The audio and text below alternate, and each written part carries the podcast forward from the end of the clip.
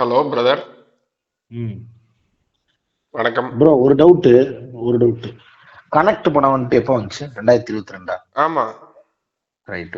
உங்களுக்கு தான் நான் விக்கிபீடியா லிங்க் கொடுத்துருக்கேங்க. அதுல பாத்தீங்கன்னா எந்தெந்த மாசத்துக்கு எந்தெந்த படம் வந்திருக்குன்னு அழகா போட்டிருப்பானே. சின்ன பையன் நீங்க அதெல்லாம் பாப்பீங்க, நான் ஏன் அதை பார்க்க இருக்கு போச்சாட்டம். அந்த லிங்க் அனுப்பிச்சிருக்கேன், அதை கூட ரெஃபர் பண்ணா வந்து இப்போ ஒரு படம் பாட்காஸ்ட் எபிசோட் நடுவில் கேட்பீங்க இல்லையா, இதை நான் உட்காந்து பார்த்து எந்த டைம் ஃப்ரேம்ல ஷேர் பண்ணி பார்த்து அதை தூக்கி கட் பண்ணி தூக்கி நீங்க கோர்வையா பேசின மாதிரி போட்டா எவனா ஒரு எனக்கு டைலர் பிரதர் பிடிச்சிருக்கு அப்படின்னு.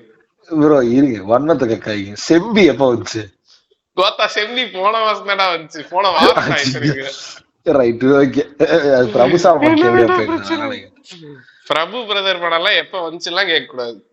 வந்துச்சு. எனக்கு இங்க ஒரு டவுட் இருக்கு, ஒரே ஒரு டவுட். டிஎஸ்பி பொன்ராம் படம் தானே, அதை கிளிக்கிற மாதிரி சூத்த கிழிச்சு போடுற மாதிரி எனக்கு வச்சிருக்கேன். உங்களுக்கு எல்லாம் அதிகர்களே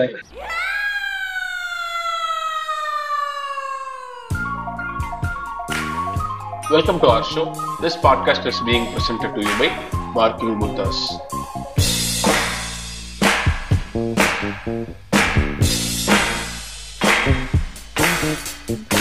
எல்லாமே இவரு என்ன நிலையிங்க பாரு. ஹானரபிள் மென்ஷன்ஸ்ல அதெல்லாம் பாட்காஸ்டே இன்ன ஸ்டார்ட் பண்ணிரோடா. பாட்காஸ்ட் ஸ்டார்ட் பண்ண டாபிக் என்னன்னு சொல்லணும். அந்த மாதிரி நான் இருனா என் பெஸ்ட் மூவி என்னன்னு எனக்கு மறந்து போச்சுடா. நான் வேற லிஸ்ட் ரெடி பண்ணிட்டேன். அடிச்சு கொல்ற லிஸ்ட். ஒண்ணு பிரச்சனை இல்ல பிரதர், நீங்க அப்படியே போ ஃபிகர் அவுட் பண்ணிக்கங்க.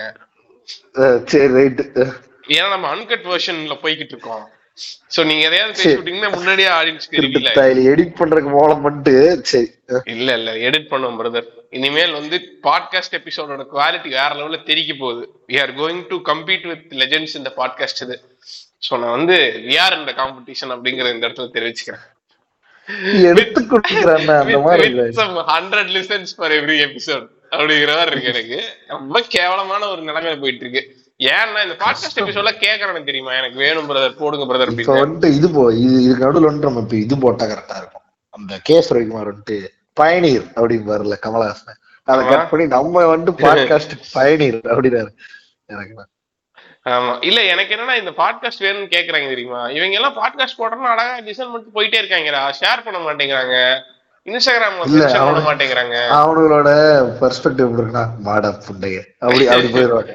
அந்த மாதிரி அதான் நம்ம எபிசோட்ஸ் வந்து இந்த மாதிரி எடுத்துக்கிறானுங்க போல. நம்மள மாதிரியே ஒரு லூசு கூதியா இருக்காங்க அப்படின்னு சொல்லி எடுத்துக்கிட்டு இல்ல நம்மளோட நம்ம பாட்காஸ்ட் எல்லாம் இருக்கானுங்க போல உலகத்துலங்கிற ஒரு வேலிடேஷனுக்காக மட்டும் தான் நம்ம பாட்காஸ்ட் கேட்கலாம் எனக்கு அப்படிங்கிற ஒரு டவுட் இருக்கு எனக்கு.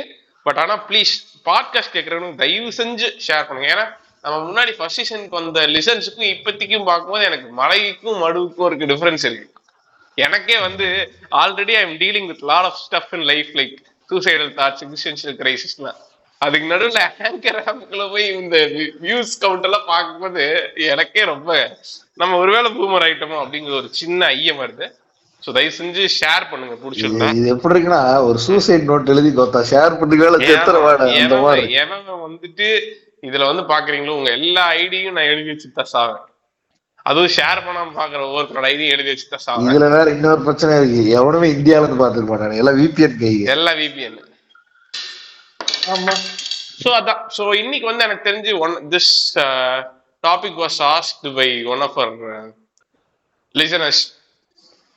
பிளஸ் எங்களுக்குமே வந்துட்டு இந்த 2020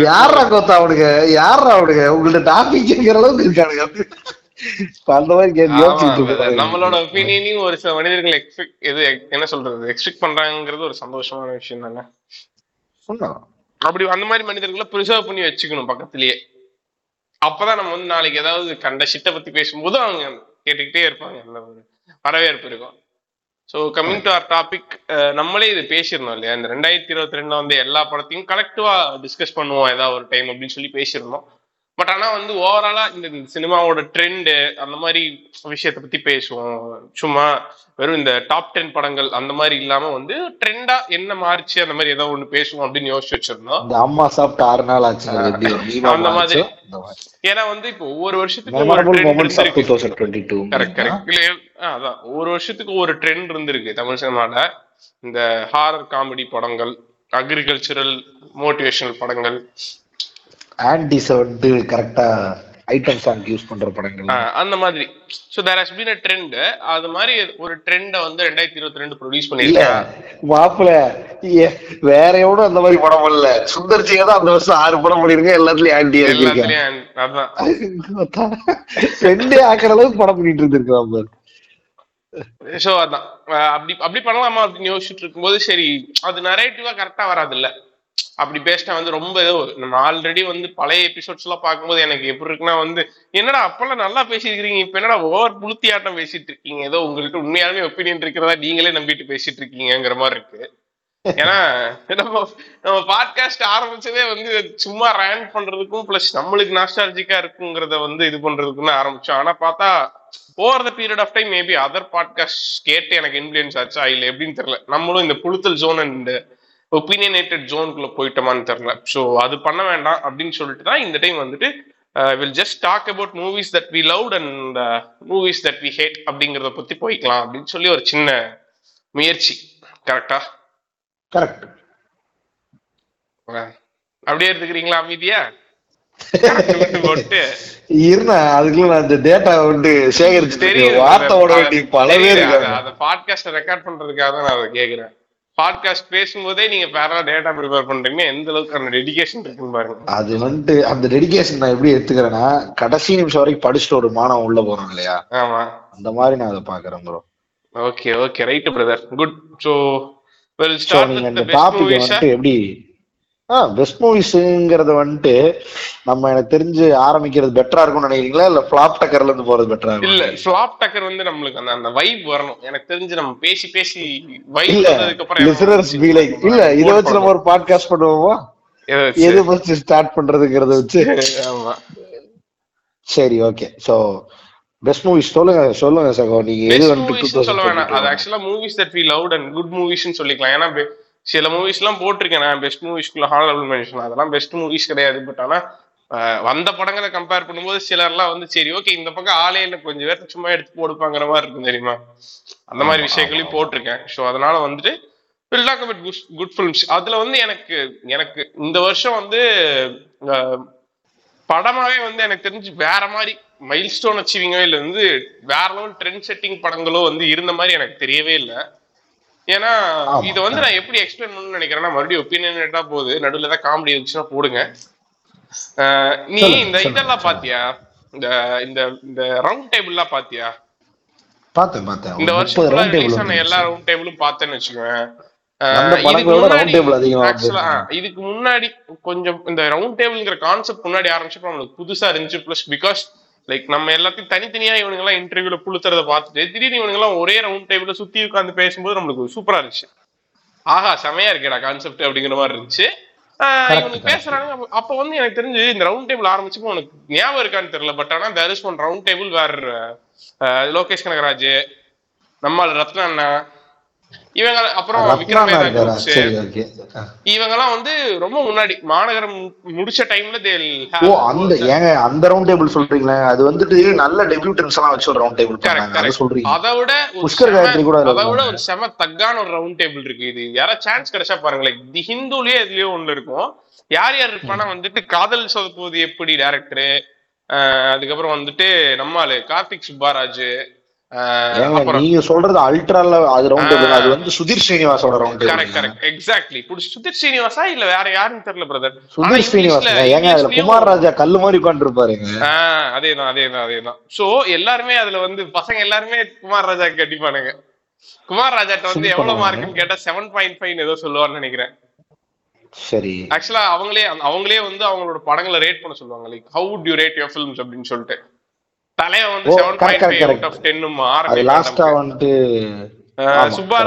வந்து 9/10 சொல்லுவான். இவர் இருப்பாரு தெரியுமா? தெரியாதுங்களா உங்களுக்கு? யாரு? விஜய் நம்பியார்னு ஒரு லெஜெண்ட். ஆமாங்க அதான் குரூப்ல டூப் மாதிரி உட்கார்ந்துட்டு இருப்பான். அவன் இந்த வருஷம் படம் எடுக்கல, எடுத்துதான் வச்சுக்கோங்க அவனை தான் ஃபர்ஸ்ட் போட்டு செஞ்சிருப்பான். ஏங்க மணி அசிஸ்டன்ட்டுங்க அவரு. அவரு வந்துட்டு கடலுங்கிற ஒரு படத்துக்கு எதிராக வந்துட்டு டேவிட்னு ஒரு படம் ரிலீஸ் பண்ணாரு.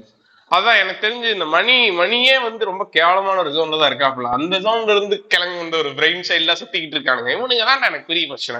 ஸோ அந்த வன்ம ஜோனுக்குள்ள போக வேண்டாம். நான் ஏன் இந்த ரவுண்ட் டேபிள் கான்செப்ட் ஆரம்பிச்சேன்னு சொல்லி முடிச்சிடறேன். ஸோ நீங்க அந்த ரவுண்ட் டேபிள் பாத்தீங்கன்னு வச்சுக்கோங்களேன், that entire round table will be about writing and stories. அது பாக்கறக்கே உனக்கு செம சூப்பரா இன்ட்ரெஸ்டிங்கா இருக்கும்டா. செமையா பேசுவானுங்க. ரைட்டிங் ப்ராசஸ் இல்ல film making process, coming up with new ideas, changing the trends, இதெல்லாத்தையும் பத்தி பேசுவானுங்க. அது ரொம்ப ப்ரொக்ரெசிவான டிஸ்கஷனா இருக்கும். உனக்கு கேட்கறதுக்கு அவ்வளவு இன்ட்ரெஸ்டிங்கா இருக்கும். ஏன்னா வை யூ சி ஃபில்ம்ஸ் நம்மளுக்கு வந்து அது ரொம்ப எங்கேஜிங்கா இன்ட்ரெஸ்டிங்கா இருக்கு. Plus stories, we love stories, that's why we see movies இல்லையா? அதனால அது இன்ட்ரெஸ்டிங்கா இருந்துச்சு. ஆனா இந்த வருஷம் அந்த எல்லா ரவுண்ட் டேபிள்லயும் நானும் என் ஃப்ரெண்ட்ஸும் உட்காந்து பார்க்கும்போது எங்களுக்கு காமனாப்பட்ட ஒரே ஒரு விஷயம்னா, the only thing they talk about is how movies make money and what are the trends that they follow to make money and this pan-Indian shit is now going on. Actually, இப்போ நீ சொன்னது ஒரு super விஷயம். இதை நான் வந்து எப்படி like I just want to add up a point here. என்னன்னா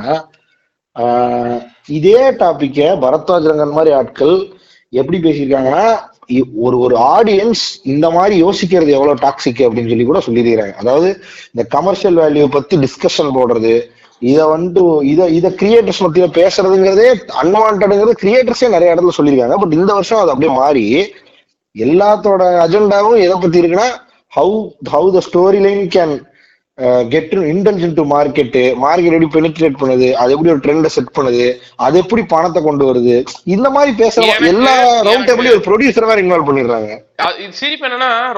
ப்ரொடியூசரோட அதிகமா பேசுறது இவனுக்குதான். கரெக்ட். ரொம்ப நாசியேட்டிங்கா இருந்த ஒரு ரவுண்ட் டேபிள் அப்படின்னா வந்துட்டு எனக்கு தெரிஞ்சு ஒரு ரவுண்ட் டேபிள் இவன் இருப்பான்னு நினைக்கிறேன். அந்த ஹிந்தி ப்ரொடியூசர் ஒருத்தர் இருப்பான்டா, அதான் காஃபி கரண் அவன் பேர் என்ன, ஃபுல் பேர் என்ன, கரண் ஜோஹர். அவன் வந்து அவன் இருக்க ஒரு ரவுண்ட் டேபிள் இருக்கும். Like they will be talking about all the films and how they have done the business. அந்த மாதிரி அதுல வந்து எந்தெந்த ரீஜன்ஸ்ல எப்படி வொர்க் ஆகுது படம் அப்படின்னு சொல்லிட்டு அது கிட்டத்தட்ட மேபி அந்த ப்ரொடியூசர் சர்க்கிள் இருக்க ஒரு ஆட்களுக்கு பார்க்கும்போது அது நல்லா இருக்குமே தவிர நம்மளுக்கு பார்க்கும்போது செம்ம காண்டா இருக்கு, இதெல்லாம் நான் ஏன்டா பார்க்கணும் அப்படிங்கிற மாதிரி இருக்கு. பிளஸ் இது நம்மள வந்து நம்மளுக்கு வந்து இஃப் தி என்டையர் அந்த பாட்காஸ்ட் மென் பண்ணதே அதுக்குதான் அப்படின்னா பிரச்சனை இல்லை. இப்ப அந்த பாட்காஸ்ட் நீங்க சொன்ன மாதிரி சூப்பரா ஒர்க் ஆயிருக்கும்.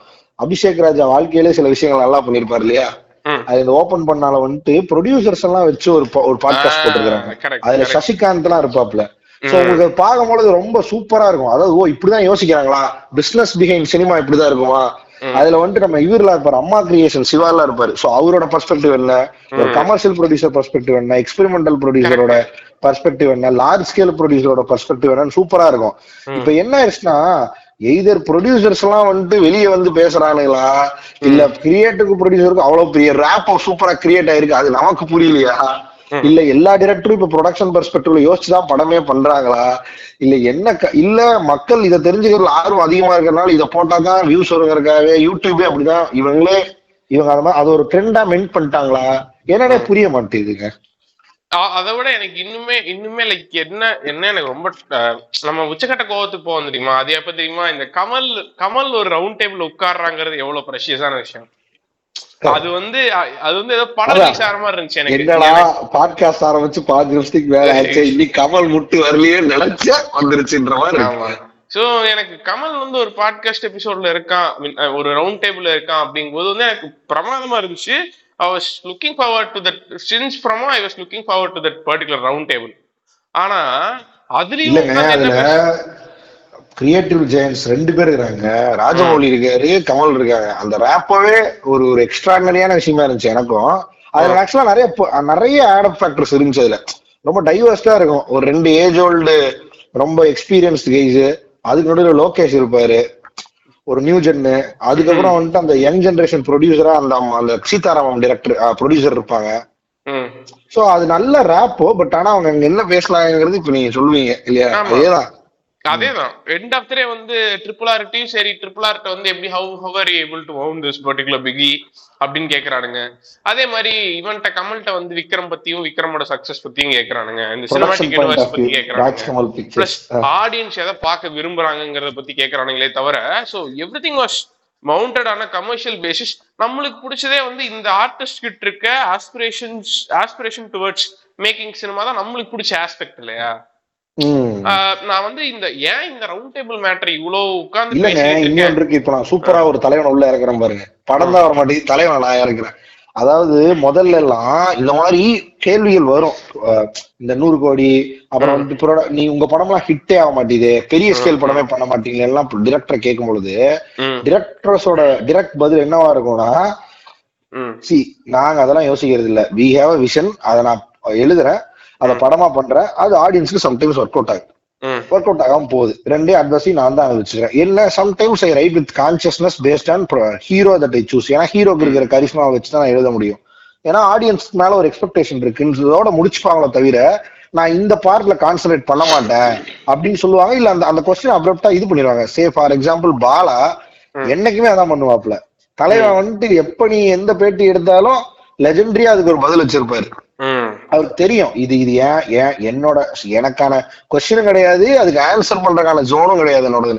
ஏன்னா இப்ப பாலாக்கு தெரியாத ப்ரொடக்ஷன் இதுவா இல்ல பாலாக்கு தெரியாத இதுவா, எவ்வளவு மணி இன்வால்வ்டு, இது எப்படி பண்ணலாம், எப்படி பணம் வரும், எத்தனை எத்தனை எக்ஸ்பீரியன்ஸ் இருக்கும். பட் ஸ்டில் அதை ஏன் பேச மாட்டேறாங்கன்னா, சி அது ஒரு காமன் ஃபோரமா இருந்து அவங்க அதை தான் பேச போறாங்கன்னா பேசலாம்.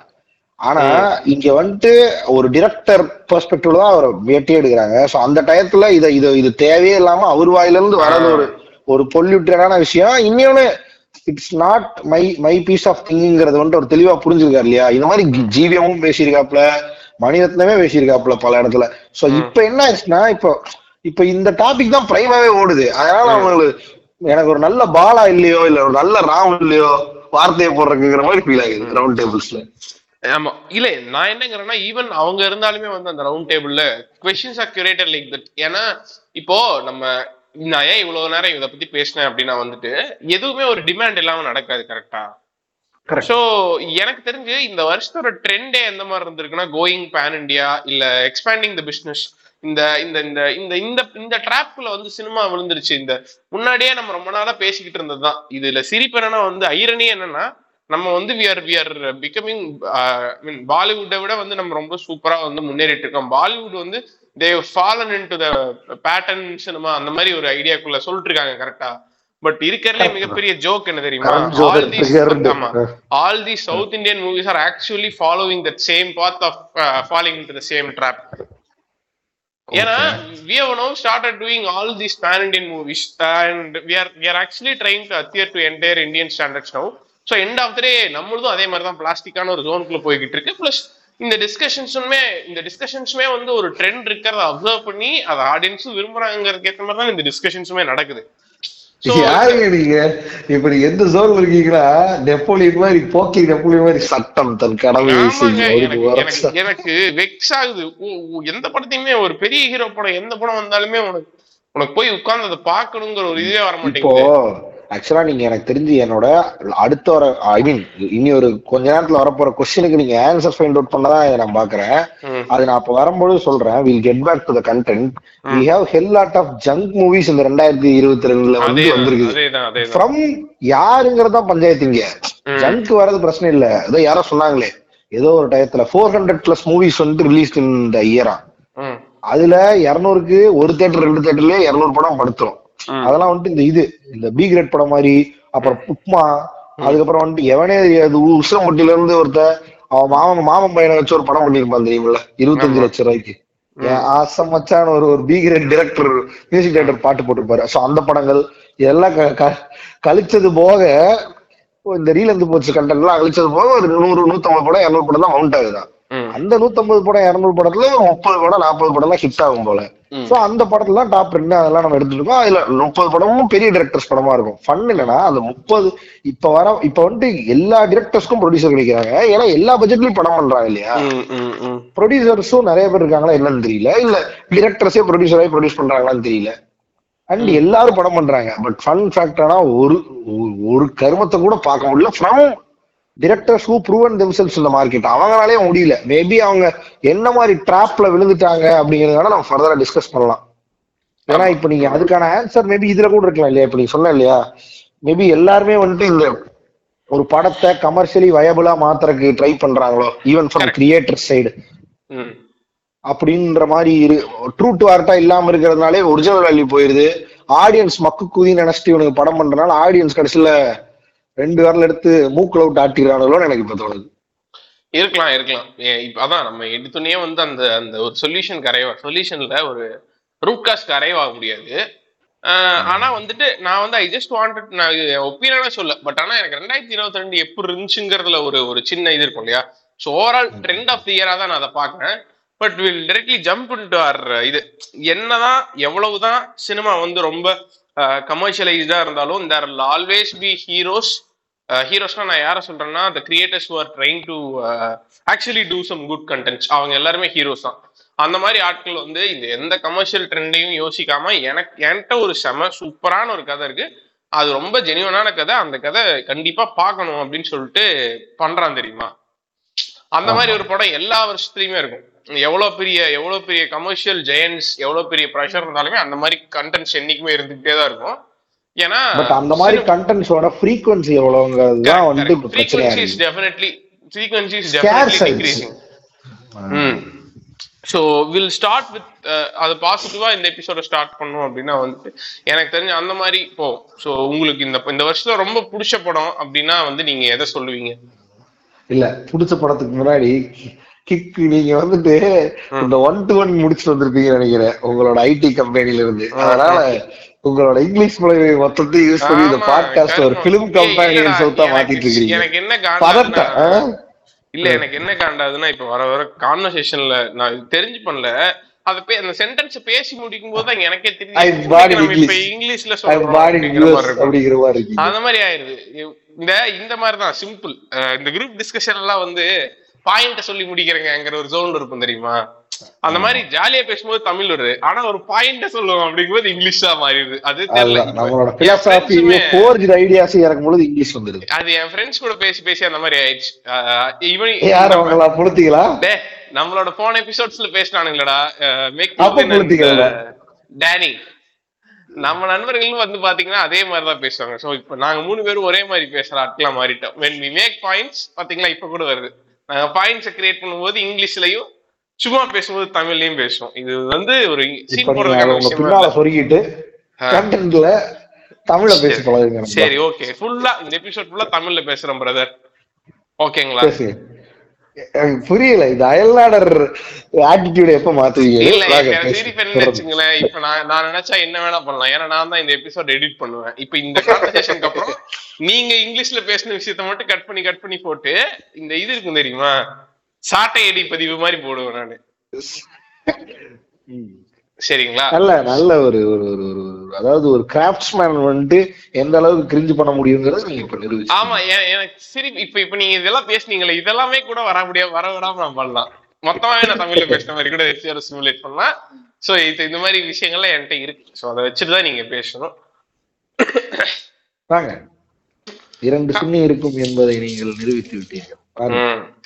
So coming back to the content, சொல்லுங்க, நீங்க சொல்லுங்க. we'll start with good contents. சாரிங்க தமிழ்ல பேசுறேன். நம்ம நல்ல படங்கள்ல இருந்து ஸ்டார்ட் பண்ணுவோம். உங்களுக்கு ரொம்ப பிடிச்ச படம் இது 2022ல? இல்ல இப்ப நான் வந்து நீங்க எடுத்து வச்சிருக்க படத்தை நான் சொல்லுங்க, ட்ரிகர் ஆகுது. இதுதான் இந்த படத்தை மட்டும் சொல்லாதீங்க. நான் அந்த படத்தை சொல்லக்கூடாதுன்னு சொல்லியிருக்கிறேன். சோ தயவு செஞ்சு சொல்லாதீங்க. ஏன்னா நான் வந்து ப்ரோ இங்க பாருங்க, I am out of option, அதனால நான் இதை சொல்றேன். ஏன்னா ரொம்ப இல்லங்க இங்க பாருங்க, இதுதான் இங்க இந்த பாட்காஸ்டோட பிரச்சனையே தான். நம்மள்ட்ட அதாவது அடிச்சுக்க வேண்டியதா இருக்குது. நல்ல கதை நான் எடுத்துக்கிறேன், இந்த படத்தை நான் சொல்லிடுறப்பா படமே இல்லப்பா 2000 அந்த அளவுக்கு இருக்குங்க. தமிழ் சினிமா ஹெல்த்தியாவே இல்லைங்கடா. சும்மா இல்ல பிரச்சனை என்னன்னா எல்லா வருஷமும் ஒரு வெற்றிமாறன் படம் தான் உங்களை தூக்கி நிறுத்துறோம் கோத்தாங்கிற மாதிரி ஃபக் ஆகுது. வெற்றிமாறனை பார்த்தாலே காண்டாகுது. இவன் வந்து படம் பண்ணாதான் இனி நம்ம நல்ல படமே பார்க்க முடியும்னா என்ன என்ன ஜீவா அப்படிங்கிற மாதிரி இருக்கு எனக்கு.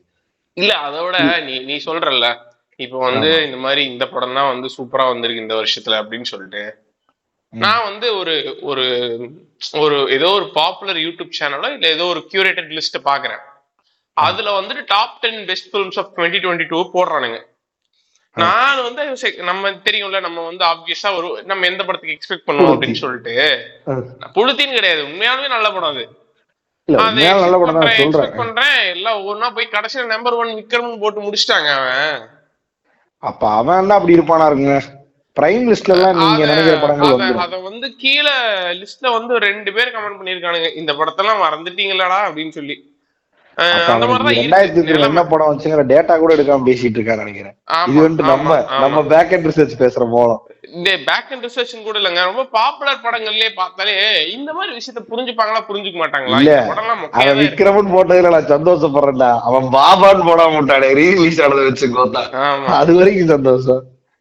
சோ அதுதான் எனக்கு தெரிஞ்சு இந்த படத்தை கவனிக்காமே விட்டாங்களா மக்களே தெரியல. நீங்க கேக்குறவங்க வந்து தயவு செஞ்சு இந்த படத்தை பாத்தீங்களா இல்ல இந்த படத்தை பத்தி நீங்க என்ன நினைச்சீங்க, இதை பாக்கலன்னா தயவு செஞ்சு போய் பாருங்க. பார்த்து வந்து தயவு செஞ்சு இந்த படத்தை பத்தி பேசுங்க, ஏன் நான் பேசவே மாட்டேங்கிறீங்கிற மாதிரி இருக்கேன்.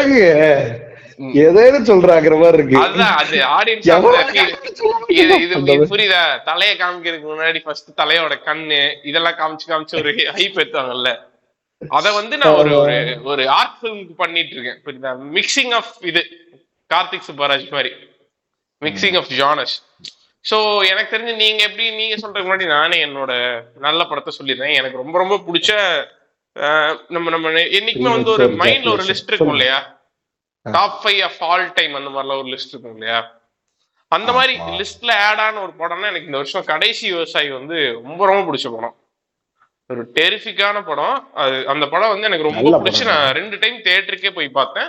பிளஸ் நிறைய பேர் இந்த 2022ல ஒரு பழைய டிரெக்டர் நல்ல படங்கள் எடுத்த டிரெக்டரோட ட்ராக்கை மெயின்டைன் பண்ணி ஒரு படம் வந்திருக்குங்கிறது தான் எனக்கு இப்போ அப்போ அப்படிங்கிற ஃபீல் ஆகக்கூடிய கடைசி விவசாயோட ஃபர்ஸ்ட் காமெண்ட். அதுக்கப்புறம் தான் நம்ம படத்தை பத்தியே பேசணுங்கிற மாதிரி. ஆமா ஆமா, நீ நீ டேரக்டரை பத்தி சொன்னதுனால நானும் அவனை பத்தி அவனை சொல்லிட்டு போயிடுறேன். எனக்கு தெரிஞ்சு ஒரு நம்மளே பாஸ்ட்ல நிறைய அடி வாங்கியிருக்கோம் கரெக்டா. ஒவ்வொரு டேரக்டரையும் ரொம்ப நம்பி இவன் தான் ஐடியல் இவன் தான் இன்ஸ்பிரேஷன் அப்படிலாம் நம்பி எக்ஸ்பெக்ட் பண்ணுவோம். திடீர்னு பார்த்தா ஒரு குமார் ராஜா பேஷ் பண்ற மாதிரி இருக்கு. குமார் ராஜாவை சொல்லுங்க, குமார் ராஜா வந்து அவர் எடுத்துக்கிற டைமுக்கு அவர் ஆப்வியஸா நல்ல படம் தான் பண்ணுவாரு. 8 வருஷம் ஏதோ கூலிக்குள்ள எடுத்துட்டு மறுபடியும் மேல வந்து படம் பண்றவங்களை பத்தி எல்லாம் நான் பேசல பிரதர். நான் சொல்றது கார்த்திக் சுப்பராஜ், நலன் குமார் சாமி மாதிரியான நார்மல் மனிதர்களை பத்தி பேசிட்டு இருக்கேன். அந்த மாதிரி ஆட்கள் எல்லாம் நம்மளோட ஐடியல்ஸா இருந்திருக்காங்க சின்ன வயசுல. அவங்க படம் எல்லாம் அடுத்தடுத்து பண்ணும்போது சூப்பரா பண்ணுவாங்கன்னு நினைப்போம். ஆனா they will come up with something called as மெர்குரியோ இல்ல சம் ஷிட் கால்ட் ஏதோ ஒரு லவ் ஆந்தாலஜி சின்ன குட்டி படம் எடுத்தாரு நம்ம நலன் பிரதர். சோ இதெல்லாம் நடந்துச்சு. இதெல்லாம் நடக்கும்போதுதான் நம்மளுக்கு தோணும் படங்கள் பிடிச்சிருக்கும் போல படம். பட் கிரியேட்டர்ஸ் மேல அவ்வளோக்கா நம்பிக்கை வைக்கக்கூடாது. பட் பிகாஸ் அவங்களும் நார்மல் மனுஷங்க தான், அவங்களுக்கும் டைமு இந்த ஃபினான்சியல் ஆஸ்பெக்ட்லாம் இருக்கு. ஸோ அவ்வளோ பெருசாக நம்ம கண்டுக்கூடாதுன்னு இருந்தோம்.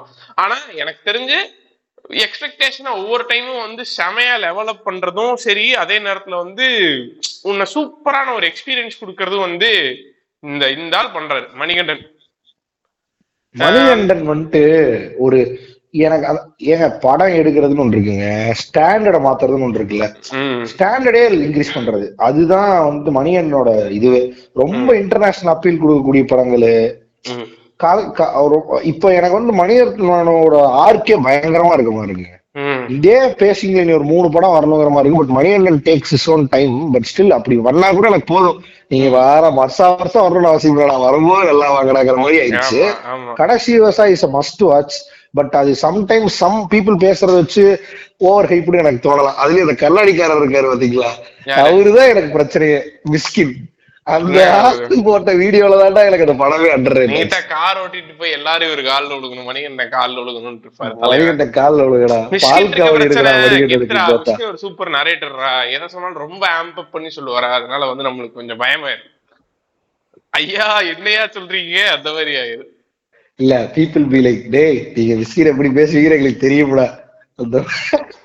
நான் எனக்கு மிஸ்கின் ரொம்ப பிடிக்கும் brother, not because of his films but most entertaining characters of 2022 எனக்கு most entertaining character of all டைமே மிஸ்கின் தான். படம் வருது இல்லையோ கோத்தா ஒரே ஒரு இன்டர்வியூ நம்ம அந்த இதெல்லாம் வச்சு எவ்வளவு சீரிப்பு போட்டிருக்கோம். அந்த சாக்கையை வெடிச்சு ஊத்தி கழுவுறேன், கலரை எப்பெல்லாம் கழுவுறேன், சாராயத்தை குடிச்சு போட்டு அது போன வாரம் சேர்த்த சாந்தியோட கல்லாடா அக்கிரான்னு அழுதுருக்காங்க. ஒரு வேற மாதிரி மிஷ்கினுக்கு தனியா ஒரு எபிசோட் போடுவோமா, அப்பல சூப்பரா இருக்கும். ஏன்னா எனக்கு ஒரு டைட்டில் தெரியும், மிஸ்கினும் குண்டி பழமொழிகளும். தலைவர் ஸ்டேஜ்லயே பேசினாண்டா. அப்படியா அந்த டயலாக் தெரியாதா? மிஸ்கின் டயலாக் அல்ட்ராவா இருக்குங்கயா. அடே ஸ்டேஜ் ஏறி தலைவர் தாட்பறதே அப்படின்னு சொல்லி பட் பழமொழிகள் மற்றும் தமிழ் குண்டிங்கிறது கெட்ட வார்த்தையே கிடையாது. எதுக்கு இதை கெட்ட வார்த்தையை பயன்படுத்திட்டு இருக்கீங்க? ஒரு டயலாக் மட்டும் எனக்கு ஞாபகம் இருக்கு. இதெல்லாம் நிஜமாலும் பேச்சு வழக்கம் இருந்ததுன்னு இது இல்லை, தலைவர் இறங்கி இருப்பான். இந்த ஆறு எவ்வளவு குண்டியை பார்த்துருக்கோம், குண்டி எவ்வளவு ஆத்த பார்த்துருக்குன்னு பேசிட்டு இருக்காண்டா. இத ஒரு 100 பேர் கண்டிருக்க மத்தியில பேசுறது தாண்டா என் தலைவர். தலைவன் கெத்துங்க, அதான சொல்றேன். நான்லாம் வந்து பாட்காஸ்ட் கேட்கறதெல்லாம் தாண்டி இப்போ உனக்கு வண்டியில போனாலே எதையா ஒண்ணு கேட்கணுங்கிற ஒரு மைண்ட் செட்டுக்கு வந்துருச்சு. ஏன்னா உனக்கு போட்டு அப்ப என்ன பண்ணிடுறா மிஸ்கினோட இது நம்புங்க. இப்போ ஒரு 45 minutes இன்டர்வியூ ஓபன் பண்ண கேட்டேதான் நான் பைக்ல வந்தேன். ஆனா ஓபன் பண்ணாலும் அந்த பொண்ணு விஜய் தாரான்னு நினைக்கிறேன். அந்த பொண்ணு கொஸ்டின்ஸ் மொக்கையா இருக்குங்க. நான் வந்து ஃபர்ஸ்ட் ஓபன் பண்ணாலும் இல்ல நான் வந்து ஓபன் பண்ணாலும் மிஷ்கினோட இமேஜ் பார்த்தோன்னே ஆஹா சூப்பரா இன்னைக்கு 40 நிமிஷம் என்டர்டைனிங் ஃபார் மை ஹெல்த். ஏன்னா 2 புளுத்திங்க ஒரே வீடியோல அப்படி கிடைக்கிறதே அரிய தருணம். பார்த்தா அந்த அம்மா உட்காந்து இருக்குது இல்லையா? ஆமா பார்த்தா இந்த அம்மா உட்காந்து கீழே வந்து போட்டானுங்க, கமெண்ட்ஸ்ல போட்டிருக்கானுங்க பசங்க, please bring back தலைவன் for the interview சொல்லிட்டு. ஏன்னா ஒரு flamboyant-ஆன தாடி அப்படிங்க ரொம்ப சீரியஸான ஆட்கள்ல அபிஷேக்னா வந்து அந்த அந்த சீரியஸான டைரக்டர்ஸ் வந்து அபிஷேக்கோட அந்த இதுக்கு வந்து ஆக்வர்ட் ஆகும்போது உனக்கே என்னடா இதை பார்த்துட்டு இருக்கோம் வெளில போயிடலாண்டாங்கிற மாதிரி இருக்கும். ஆனா நம்ம ஒரே நம்மளோட அந்த ஒரு ஒரு அந்த இன்டர்வியூல இருக்கக்கூடிய ஸ்டோரி நரேஷன் ஸ்கில் அளவுக்கு ஒரு படம் இருந்தா நல்லா இருக்கும்.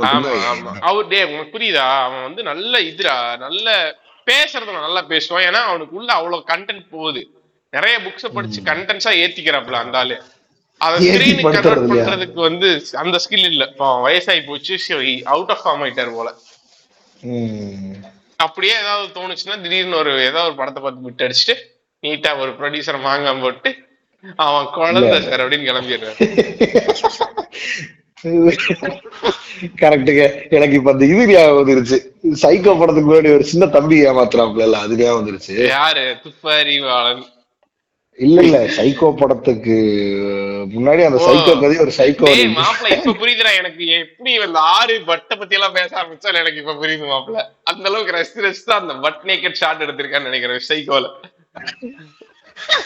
ஆமாங்க, ஏங்க அவரு நேக்கட்லெஸ் அப்படியே உள்வாங்க. ஆறு எவ்வளவு இந்த பட்டை பார்த்தா ஆறு எவ்வளவு சங்கடப்பட்டிருக்கோம். அந்த மாதிரி படம் பாருந்தா இப்படிலாம் பேசத்தோன்னு சொல்லி நம்மால் இந்த படம் இருக்கும்ல, பச்சிகளாம் பறவைகளாம் பாட்டு வருவேன் அந்த படத்துல உடையிட்டு பாருல, அது மாதிரி அவருக்கே அடிச்சு எனக்கு. ஆமா ஆமா, ரெண்டு கட்டை எடுத்துல எனக்கு இப்ப 2 சிம்மங்கள் தெரியும்ல. நம்மால லத்தி விஷால் வந்து இன்டர்வியூல மிஸ்கின் சார் நீங்க மறுபடியும் கனெக்ட் பண்ணீங்க. இல்லங்க, அவர் பண்ண துரோகத்தை வந்து என்னால மன்னிக்கவே முடியாது, அவர்கிட்ட பேசவே மாட்டாங்க போது எனக்கு இந்த யூனிவர்ஸ்குள்ள ஐயோ இவங்க 2 பேருக்குள்ள என்ன நடந்துகிட்டு இருக்கு.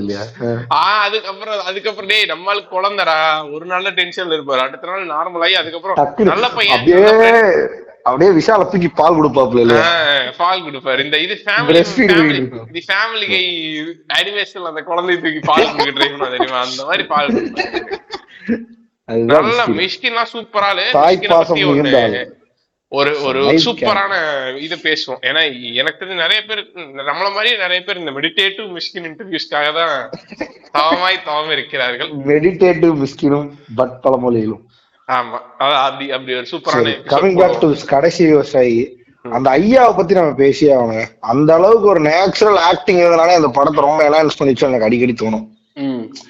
சோ இது திரும்பியுமே ஃபால்ஸ் ஆன் இவரு தாங்க, மணிகண்டன் தாங்க. மணிகண்டன் வந்துட்டு எந்த அளவுக்கு இன்டலெக்சுவலா யோசிச்சிருந்தா ஒரு கேமரா முன்னாடி வராத ஒரு ஆளை, ஸ்கிரீன் பிரசன்ஸ் என்னன்னே தெரியாத ஒரு ஆளை வச்சு பண்ணி அது ஒரு எக்ஸ்பெரிமெண்டலா ஒர்க் அவுட் ஆகும். இட் கிவ்ஸ் நான் அப்படிதான் மேபி எக்ஸாஜரேட்டடா தோணலாம், பட் ஸ்டில் எக்ஸாஜரேட்டட் இல்லைங்க இது இப்ப நான் சொல்றது. என்னன்னா அந்த படத்தோட பொட்டன்சியலே அதுதானே. நீ அந்த படத்தோட கிரக்ஸ் என்ன, ஒரு ஒரு ஒரு இக்னரண்ட் ஒரு இக்னரண்டான ஆளு ஓட அந்த அந்த சமுதாயத்துக்கூட இருக்க கனெக்ட், அதுல நடக்கிற விஷயங்களை அவர் எப்படி பாக்குறாரு, அண்ட் அந்த அணுகுமுறையே டிஃப்ரெண்டா இருக்கு. இவ்வளவு வெள்ளங்கையா மனிதர் அப்படிங்கிறது தானே அது ஒரு பெரிய கிரக்ஸில் அந்த படத்துக்கு. அது அப்படியே ரியலிஸ்டிக்கா கொண்டு வரணுங்கிறக்காகவே எனக்கு தெரிஞ்சு ஒரு ஒரு நல்ல ஆக்டரை போட்டு எடுக்காம இயல்பை வெளியே கொண்டு வரணுங்கிறக்காக அந்த ஐயாவை போட்டு எடுத்து அவரு வேற போயிட்டாப்ல பாவம். ஆமா, சோ அவருக்கு இரங்கல்கள். எனக்கு தெரிஞ்சு நீ சொன்னது ரொம்ப ரொம்ப டெக்னிக்கலான ஒரு சூப்பரான விஷயம். இந்த இதை பத்தி டிஸ்கஸ் பண்றதுக்கு நீ தனியா ஒரு பாட்காஸ்டே வைக்கலாம். ஏன்னா நம்ம ஊர்ல சினிமாங்கிறது வந்து எப்படி இருக்குன்னா வந்து இப்போ சினிமா ஷூட் பண்றோம் இல்லையா, ஷூட் பண்றது வந்து முக்காவாசி எப்படி இருக்குன்னா, ஒரு ஒரு வைட் ஷாட் இருக்கும், ஒரு ஒரு டயலாக் க்ளோஸ் அப்ஸ் இருக்கும், இல்ல ரெண்டு பேர் பேசுறாங்கன்னா மீடியம் ஷாட்ஸ் இருக்கும். இந்த மாதிரியே நம்ம நிறைய பார்த்துருக்கிறோம். அதுக்கப்புறம் ஹீரோஸ்க்கு வந்து ஒரு பில்டப் ஷாட்ஸ் இருக்குன்னா ஒரு எக்ஸ்ட்ரீம் க்ளோஸ் அப்ஸ் இருக்கும். கரெக்டா? இது இது வந்து சினிமா வந்து இந்த ஒரு செம பேட்டர்னுக்குள்ளதான் திரும்ப திரும்ப ஏங்கிட்டே இருக்கும். எல்லா லைட் மேன்ல இருந்து எல்லாத்துக்குமே தெரியும் யாரை கூப்பிட்டு வேணா நீ ஒரு சீனுக்கு ஷார்ட் டிவிஷன் பண்ண சொல்லலாம் ஒரு ரெகுலர் கமர்ஷியல் படத்துக்கு. ஆனா இந்த கடைசி விவசாயியோட மிக இருக்கிறதே ஒரு மிகப்பெரிய சேலஞ்ச் என்னன்னா, நீங்க ஒரு படம் எடுக்கும்போது ஈஸியா உன்னால வந்து இது போதுமா அப்படிங்கறது உன்னால கணிக்கவே முடியாது இந்த ஷூட் பண்ணும்போது. Correct correct. ஏன்னா அதுக்கப்புறம் வந்து there is going to be இந்த மியூசிக் ஆட் ஆக போகுது அதுல. அதுக்கப்புறம் வந்துட்டு டப், இந்த படம் டப் சிங் சவுண்டுன்னு நினைக்கிறேன் அது. பிளஸ் ஒரு ஒரு ஆக்டரோட பர்ஃபார்மன்ஸ் இவ்வளவு போதுமா அப்படிங்கறத கணிக்கிறது ரொம்ப ரொம்ப கஷ்டம். ஆனா இந்த தாத்தாவோட பர்ஃபார்மன்ஸ் எப்படி வாங்கினார் அந்த வயசுல, பிளஸ் ஷார்ட்ஸ் எல்லாம் நீ பார்த்தேன்னு வச்சுக்கோங்க, ஆக்சுவலாவே வந்துட்டு இந்த இந்த இந்த மோட்லயே இருக்கும். நீ விட்னஸ் பண்ற மாதிரி ஒரு தேர்ட் பர்சனா அந்த வீடியோகிராஃபி மோட்லயே இருக்குங்க. அதாவது அந்த படம் வந்து படம் மோட்லயே இருக்காது, நீ ஒரு வீடியோகிராஃபி வச்சு ஒரு கேப்சர் லைஃப் ஸ்டைல கேப்சர் பண்ண மாதிரி இருக்கும். ஒரு 4 டீ கடையில இருக்கிற 4 பேருமே வந்து ஆக்டர் கிடையாது, அந்த ஊர்ல டீ அடிச்சிட்டு இருக்காங்க. கரெக்ட். எஸ்பெஷலா வந்து ஒரு இந்த நான் ஆக்டர்ஸ் கிட்ட இருந்து நீங்க வேலை செய்யும் போது ஆக்சுவலா அந்த இடத்துலதான் நிறைய படம் தவற விட்டுறானுங்க. இந்த ரொம்ப ரியலா படம் பண்றேங்கிறவங்க பண்ணும்போது நான் ஆக்டர்ஸ் வச்சு பண்ணும்போது என்ன ஆயிருன்னா, நல்லா ஃபில்ம் மேக்கிங் தெரிஞ்சு plus we are working with நம்ம நான் ஆக்டர்ஸ் கூட ஒர்க் பண்றோம் அப்படின்னு தெரிஞ்சவங்க எல்லாம் என்ன பண்ணிடுவாங்கன்னா, எய்தர் அது ஒரு கண்ணே ஷார்ட்டா பண்ணிடுவாங்க. ஃபார் எக்ஸாம்பிள் பாரம் வந்துச்சு அதுதாங்க. அன்டில் அன்லஸ் அவங்களுக்கு வந்துட்டு they know they are professional about things and அவங்களுக்கு நாலேஜ் இருந்தா மட்டுமே இந்த மாதிரி ஒரு படம் பண்ண முடியும். கரெக்டா சொல்றேன். இல்ல நான் பாயிண்ட் ஃபுல்லா கம்ப்ளீட் கான்ஷியஸ்லி மேட். அதான் என்னோட பாயிண்ட் என்னன்னா, இப்ப பாரம் படம் வந்துச்சு, அதுலயும் எனக்கு தெரிஞ்சு நிறைய நியூ ஆக்டர்ஸ் இருந்தாங்க. ஆனா அதுல நிறைய கண்டினியூஸ் ஷாட்ஸும் வேணும்னே. ப்ளூ சட்ட பாரம் படமா? ப்ளூ சட்ட பாரம் படம் கிடையாது, பாரம்ங்கிறது வேற ஒரு படம். செருப்புல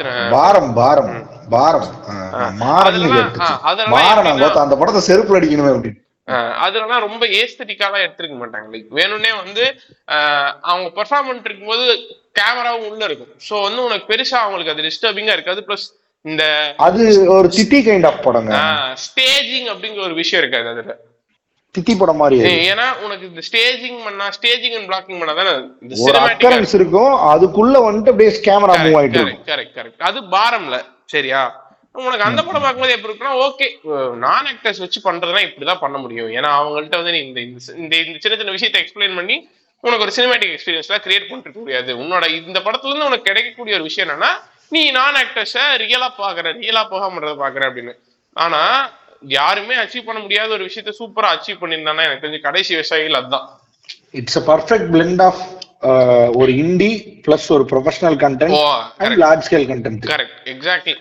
உனக்கு இந்த ஆள் வந்து சரியான ஆள்ரா. உனக்கு இவனுக்கு வந்துட்டு என் படம் எவ்வளவு சூப்பர் கதையா, இவனோட கதையை வந்து ஒரு செம கதை, எனக்கு தெரிஞ்சு யாருமே யோசிக்காத ஒரு கதையை தான் யோசிப்பான். அவ்வளவு சூப்பரான ஐரனியும் அவ்வளவு சூப்பரான மெட்டபர்ஸ் இருக்கக்கூடிய ஒரு கதையை தான் யோசிப்பான்னு வச்சு. ஆமா.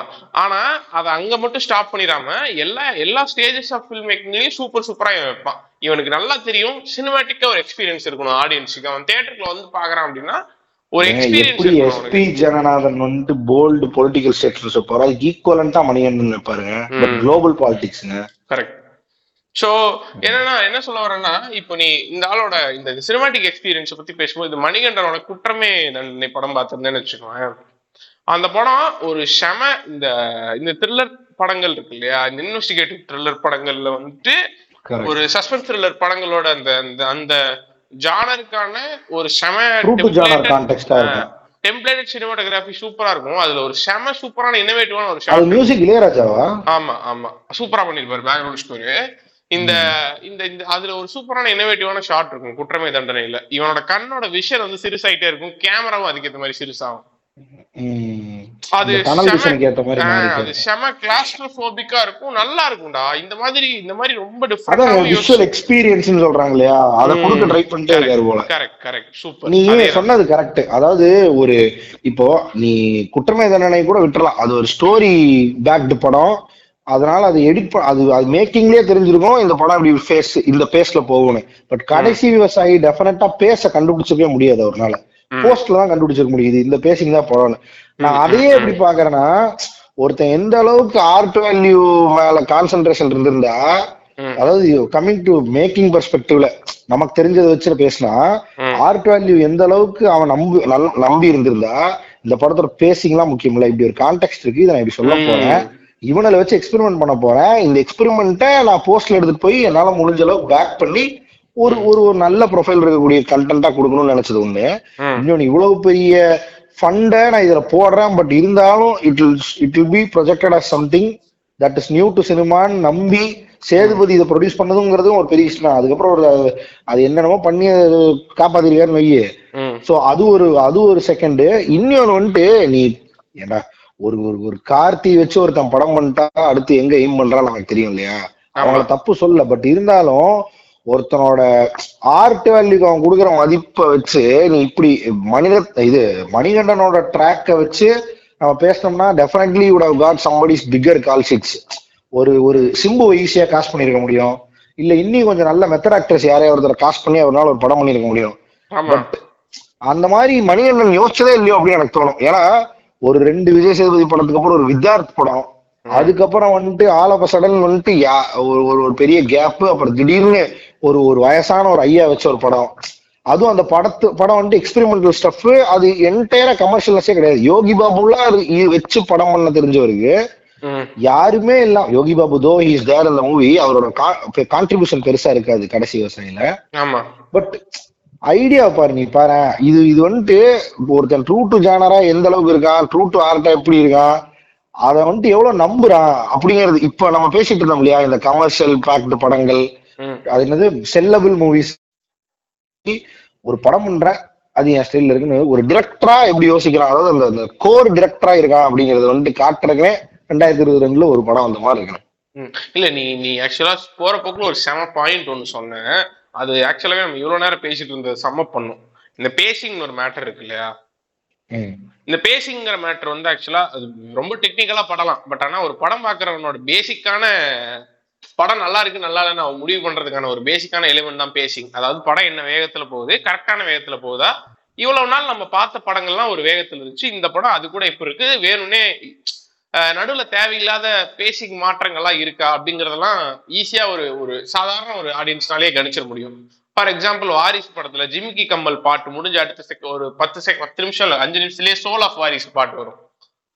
அப்போ உனக்கு எப்படி இருக்குன்னா, என்னடா முன்ன மாதிரி அடுத்த 5 நிமிஷத்துக்கு ஒரு பாட்டு வைக்கிறீங்கன்னு இருக்கும். அதெல்லாம் என்னன்னா பேசிங்னா என்னன்னே தெரியாம படம் புண்டவன்னா புண்டா மாதிரி இருந்துச்சு அது அந்த படம். எனக்கு வேண்டாம், அது 2023 கிளிக்கிறேன் நானு, வேண்டாம் அந்த ஜோனுக்குள்ள போக வேண்டாம், எரிச்சல அது எனக்கு. பட் ஆனா இன்னொரு சூப்பரான ஒரு ஆர்குமெண்ட் என்னன்னா, நீ சொல்லிட்டு இருந்தல யாரோ ஒரு டைரக்டர் இன்ட்ரெஸ்டிங்கா எனக்கு சொல்லிட்டு இருந்தாரு, இன்னைக்கெல்லாம் வந்து ஆடியன்ஸ் தியேட்டர்ல உட்காரவே வைக்க முடியலங்க, ஏன்னா அந்த அளவுக்கு அவங்க வந்து ரொம்ப இதா இருக்காங்க, ரொம்ப ஏதாவது நடந்துகிட்டே இருக்கணும் படத்துல அப்படின்னு எக்ஸ்பெக்ட் பண்றாங்க. மிஷ்கின் தானே நம்மால் இது தப்பான கோவிட்ல எல்லா இன்டர்நேஷனல் படங்களையும் பார்த்து ரொம்ப இவங்களுக்கு நாலேஜ் வந்துருச்சு அப்படின்னு. ஆமா, 5வது நிமிஷத்துல இப்படிதான் சொல்லுவாரு, 5வது நிமிஷத்துல அவன் போனை எடுத்துருவான், அவன் போனை எடுக்க விடாம பண்றதுக்கு நீங்க எதையாவது காமிச்சுக்கிட்டே இருக்க வேண்டிய ஒரு தேவை வருது. அது அந்தாலும் வந்து நெகட்டிவ் வேலை தான் சொன்னாருன்னு நினைக்கிறேன். ஆனா ஆடியன்ஸ் பிளேம் பண்ணக்கூடாது. இன்னொன்னு என்னன்னா, ஆடியன்ஸ் பிளேம் பண்ணக்கூடாது, நீ நல்ல படம் எடுத்தனா கண்டிப்பா உட்காந்து பாப்பானுங்கிறதுக்கான செம எக்ஸாம்பிள் தான் கடைசி விவசாயி. ஏன்னா இல்ல இப்ப நீ சொல்லி முடிச்சதுக்கு அப்புறம் நம்ம தியேட்டருக்கு போகும்போது இந்த ஷாட் எடுக்கிறேன், நம்ம ஆடியன்ஸ் உட்காந்து ஜாலியா பாத்துக்கங்க. நானும் கண்கள் கலங்க உட்காந்து பாத்துட்டு இருந்தேன் பிரதர். ஏன்னா அவ்வளவு ஸ்லோ பேசிங்ல ஒரு செம மெடிடேட்டிவான படம், அந்த படத்தை உட்கார்ந்து உனக்கு பார்த்த ஒரு எக்ஸ்பீரியன்ஸ் இருக்கு இல்லையா. இந்த படங்கள் திரும்ப திரும்ப வரும்போது ஆடியன்ஸ் உள்ள வரது மட்டும் தானே பிரச்சனை, ஆனா உள்ள வந்து எல்லாருக்குமே அந்த படம் கனெக்ட் ஆச்சுடா. ஏன்னா அவ்வளவு நம்ம ஊருக்கான படம், அது நம்ம ஊருக்கான படம், நம்ம பார்த்தல. சில பேர் யோசிக்கலாம் இந்த படம் என்னடா அவ்வளவு all time favourite of Tamil சினிமாவானு. நான் எப்படி பாக்குறேன்னா, இது all time favourite of Tamil சினிமாவா, இது ஒரு எக்ஸ்ட்ராடினரி மூவியான்னு கேட்டா எனக்கு தெரியல. But 2022 best. இன்னொன்னு it is an experience than a movie. அது ஒரு எக்ஸ்பீரியன்ஸ், அது மூவி எக்ஸ்பீரியன்ஸ்ங்கிறானே அதுதான் அது. ஸோ அதை வந்து கம்பேர் பண்ண முடியல, இது ஒரு விக்ரம் லெவல் படமா இல்ல இது ஒரு அந்த லெவல் படமா இந்த லெவல் படமா, இது ஒரு நல்ல கோட் படம், இது தனியா இருக்கு சார்ன்னு சொல்லுவோம்ல, அந்த மாதிரி செட்ல வந்துருது இந்த படம். ஸோ அதனாலயே இதை வந்துட்டு அன்அவாய்டபிள் டு பி ஃபர்ஸ்ட். அப்புறம் எனக்கு வந்துட்டு இப்ப நம்ம ஒவ்வொரு காலகட்டங்கள்ல நம்ம பாக்குற இன்டர்நேஷனல் படங்களுக்கும் இதுக்கும் இருக்க ஸ்ட்ரைக்கிங் சிமிலாரிட்டிஸ கண்டிப்பா பாப்போம் இல்லையா? எனக்கு இந்த படத்துல ஒரு இமேஜ் இருக்கு. நம்ம எல்லா படத்துலயுமே வந்துட்டு பார்த்தோன்னா ஒவ்வொரு படமும் நீ பார்த்து முடிச்சதுக்கு அப்புறம் அந்த படத்தோட சீன்ஸோ இல்ல படத்துல வந்த இம்பார்ட்டன்டான வசனமோ இது எதுவுமே ஞாபகம் இருக்காது. பட் ஆனா ஒரு விஷயம் ஞாபகம் இருக்கும், அந்த படத்துல நம்ம பார்த்த சில இமேஜஸ் வந்து நம்மளுக்கு அப்படியே பதிஞ்சிரும். கரெக்டா? அந்த மாதிரி யானைக்கு வந்து இது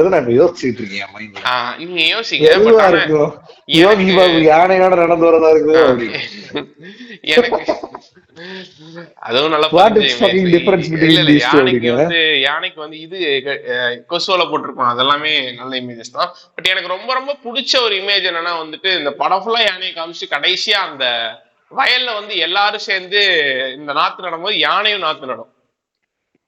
இந்த ஹியூமன் அனிமல் இன்டராக்ஷன் சேர்ந்து சூப்பரா இருக்கு. அக்ரிகல்ச்சர் நடக்குது. அத வந்து அவரு வந்துட்டு நம்மளுங்க அவரு தலைவன் வந்துட்டு ஹியூமன் அனிமல் இன்டராக்ஷன்ல காக்கா முட்டையிலே 2% குளிச்சுட்டு முன்னாடி நாயை குளிக்க வச்சுட்டு இருப்பான். லெஜெண்ட் பண்ணுவார் அவரு. I can show enormous number of அந்த இமேஜஸ் வித் இட். அதனால அது ட்ரோன் ஷாட்ல காமிச்சிருப்பான். அந்த ஷார்ட்டை பார்க்கும்போது எனக்கு இது தமிழ் படம் மாதிரிலாம் தெரியல, இது ஏதோ இன்டர்நேஷனல் படம், நான் ஏதோ ஒரு இதுல பாத்துட்டு இருக்கேன் அப்படிங்கிற மாதிரி இருந்துச்சு. ஏன்னா அந்த அளவுக்கு டிசர்விங் ஃபிலிம் தான் இது. அந்த இமேஜ்ல வந்து எனக்கு தெரிஞ்சு இந்த மாதிரி பெர்ஸ்பெக்டிவ் வெளில கொண்டு வரதே ரொம்ப கஷ்டம். பிளஸ் எப்படா இவ்வளவு சூப்பரான பிலாசபிக்கல் ஐடியாஸ வச்சு ஒரு படம் எடுத்து அதை இவ்வளவு இன்ட்ரெஸ்டிங்காவும் எடுக்க முடியுது உன்னால அப்படிங்கறத எனக்கு ஜோக் வேற ஒர்க் அவுட் ஆயிருக்குங்க பிரதர். மணிவண்ணனுக்கு சூப்பரான காமெடி சென்ஸ் இருக்குங்க. சோ ஜோக் ஒர்க் அவுட் ஆயிருக்கும் அதுல. எனக்கு ஒர்க் அவுட் ஆச்சு நிறைய இடத்துல ஜோக்கு. அந்த படமே ஃபுல்லா வந்து நான் வந்துட்டு எனக்கும் இதே மாதிரி ஒரு ஃப்ரேம் இருக்கு. பட் ஃபார்ச்சுனேட்லி நீங்க சொன்ன மாதிரி எனக்கும் அனிமல் கனெக்ட் இருக்கிற ஃப்ரேம் தான் ஞாபகம் வருது. மேபி அந்த படமே வந்துட்டு ரொம்ப நேச்சர் பேஸ்டா இருக்கிறனால அப்படி நம்மள இப்பதான் எனக்கு தெரியுது. ஒருவேளை இதெல்லாம் வந்து சப்கான்சியஸ்லி இந்த மாதிரிதான் அந்த படம் நம்மள அஃபெக்ட் பண்ணிருக்கான்னு இப்ப தோணுது. யோசிச்சு பார்த்துக்கிறதுனால இப்படிதான் அந்த படத்தை அஃபெக்ட் பண்ண வச்சிருக்காருன்ட்டு. எனக்கு அந்த மயில் செத்து கிடக்கும் இல்லையா, அது ரொம்ப ரொம்ப அந்த மயில் செத்து இருக்கு அப்படிங்கிற அந்த ஈவெண்டே நல்லா இருக்குங்க. நல்லா இருக்குங்கிறத விட இட் இன்ஸ்டன்ட்லி கிரியேட் வரிஸ் ஃபாரஸ்ட்ல. மயில் செத்து போச்சு, அதுவும் ஒரு பியூட்டிஃபுல்லான அனிமல் செத்துருச்சு. ஆக்சுவலா அதுலயே அப்படிதான் டீல் பண்ணுவாங்க. அதை சூப்பரா அந்த கதையிலேயே அப்படிதான் டீல் பண்ணிருப்பாங்க. அண்ட் ரொம்ப சூப்பரா இருக்குங்க அது. அந்த மயில் ஏதோ ரியலிஸ்டிக்கா செத்த மாதிரி இருக்கும்.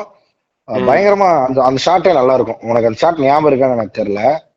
அந்த ஃபீல்டோட மயில் சுத்து கிடக்குறதுங்கிறது ஒரு சூப்பரான ஈவெண்ட். அது நல்லா யோசிச்சாரு. நல்லா ஒரு ஆண் மயில் ஒரு பெண் மயில் அப்படின்னு சொல்லிட்டு ரெண்டு சைடுல வைப்பாரு. ஆமா, அது ஐயா அது வந்துட்டு அதை புதைக்கும் பொழுது வரங்களே நிஜமாலுமே ஹார்ட் பிரேக் ஆயிடுச்சு. அவரு அதுக்கு அதுதாங்க அவர் அதுக்கு வருத்தப்படுறது வந்துட்டு உனக்கு ஏன் எனக்கு இப்ப என்ன தோணுதுன்னா ஒரு MS பாஸ்கர் இப்ப அதை பண்ணி அந்த வருத்தத்தை கொண்டு வந்துருப்பாருன்னு டெஃபினட்டா பண்ணி அதனால அழுகையை கொண்டு வர வைக்க முடியும் அவங்கள்ட்ட. பட் ஸ்டில் இது அந்த ஐயாங்கும் பொழுது எனக்கு ஏதோ இன்னுமே கனெக்ட் ஆகிற மாதிரி இருக்கு. ஏன்னா அவர் அந்த கண்ணை டிப்பு டிப்புன்னு மூடி மூடி திறந்துட்டு ஒரு 4 இடத்துல அவர் நின்று பேசும் பொழுதே உனக்கு வந்துட்டு அதுலயே நம்ம வணக்கம் வணக்கம் அதுலயே வந்துட்டு யாரா நீங்க அப்படிங்கிற ஃபீல் வரும்ல. சேதம் ஐயா ஒரு வணக்கம் போடுவாங்க. அந்த ஐயாவை பார்க்கும்போது ஏதோ உங்க வீட்டுல யாராவது ஒருத்தர் பாக்குற மாதிரி இருக்கும். Correct correct. நீ இப்ப இந்த மயில் சீன் சொல்லும் போதுதான் எனக்கு தான் ஒரு நல்ல படம் படத்திலேயே வச்சு ஐரானிக்கல் ஒரு நல்ல படத்தோட வந்து உனக்குள்ள இருக்க நாஸ்டால்ஜியாவையும் உன் லைஃப்லயும் வைக்கணும். கரெக்டா? எனக்கு இப்ப நீ இந்த மயில் சீன் சொல்லும் போது நான் சின்ன வயசுல இந்த தென்னந்தோப்புக்குள்ள அந்த மயில பார்த்த நம்மளுக்கு மயில சின்ன வயசுல பார்க்கும்போது ஒரு இது இருக்கும் தெரியுமா, ஒரு சின்ன குதூகலிப்பு இருக்கும். ஏன்னா மயில் அப்படி ஒரு தெரியல சின்ன கிரீச்சருங்க அது. அதனால உனக்கு though we don't want to connect with this ரிலிஜியஸ்டிக் stuff அந்த படத்துல கனெக்ஷன்ஸ் இருக்கும். பட் ஸ்டில் நான் என்ன சொல்றேன்னா அந்த ஐயாக்குமே அந்த கனெக்ஷன் இருக்கும். அது சூப்பரா எம்பசைஸ் ஆகும். பட் அதை தாண்டி இந்த மயிலுங்கிற ஃபேக்டரே ரொம்ப சூப்பரா இருக்கு. இப்ப நீ சொன்ன மாதிரிதான் மெக்னிஃபிசன்டான கிரீச்சரு ஏங்க அது நீங்க எப்படி வேணா அந்த பிலோசாஃபியை பிரிச்சுக்கலாங்க. அதுல பாட்டை இறக்க வேண்டாம், முருகன் பாட்டை இறக்கிதான் படத்தை ஆரம்பிக்க வேண்டாம். கற்சிலை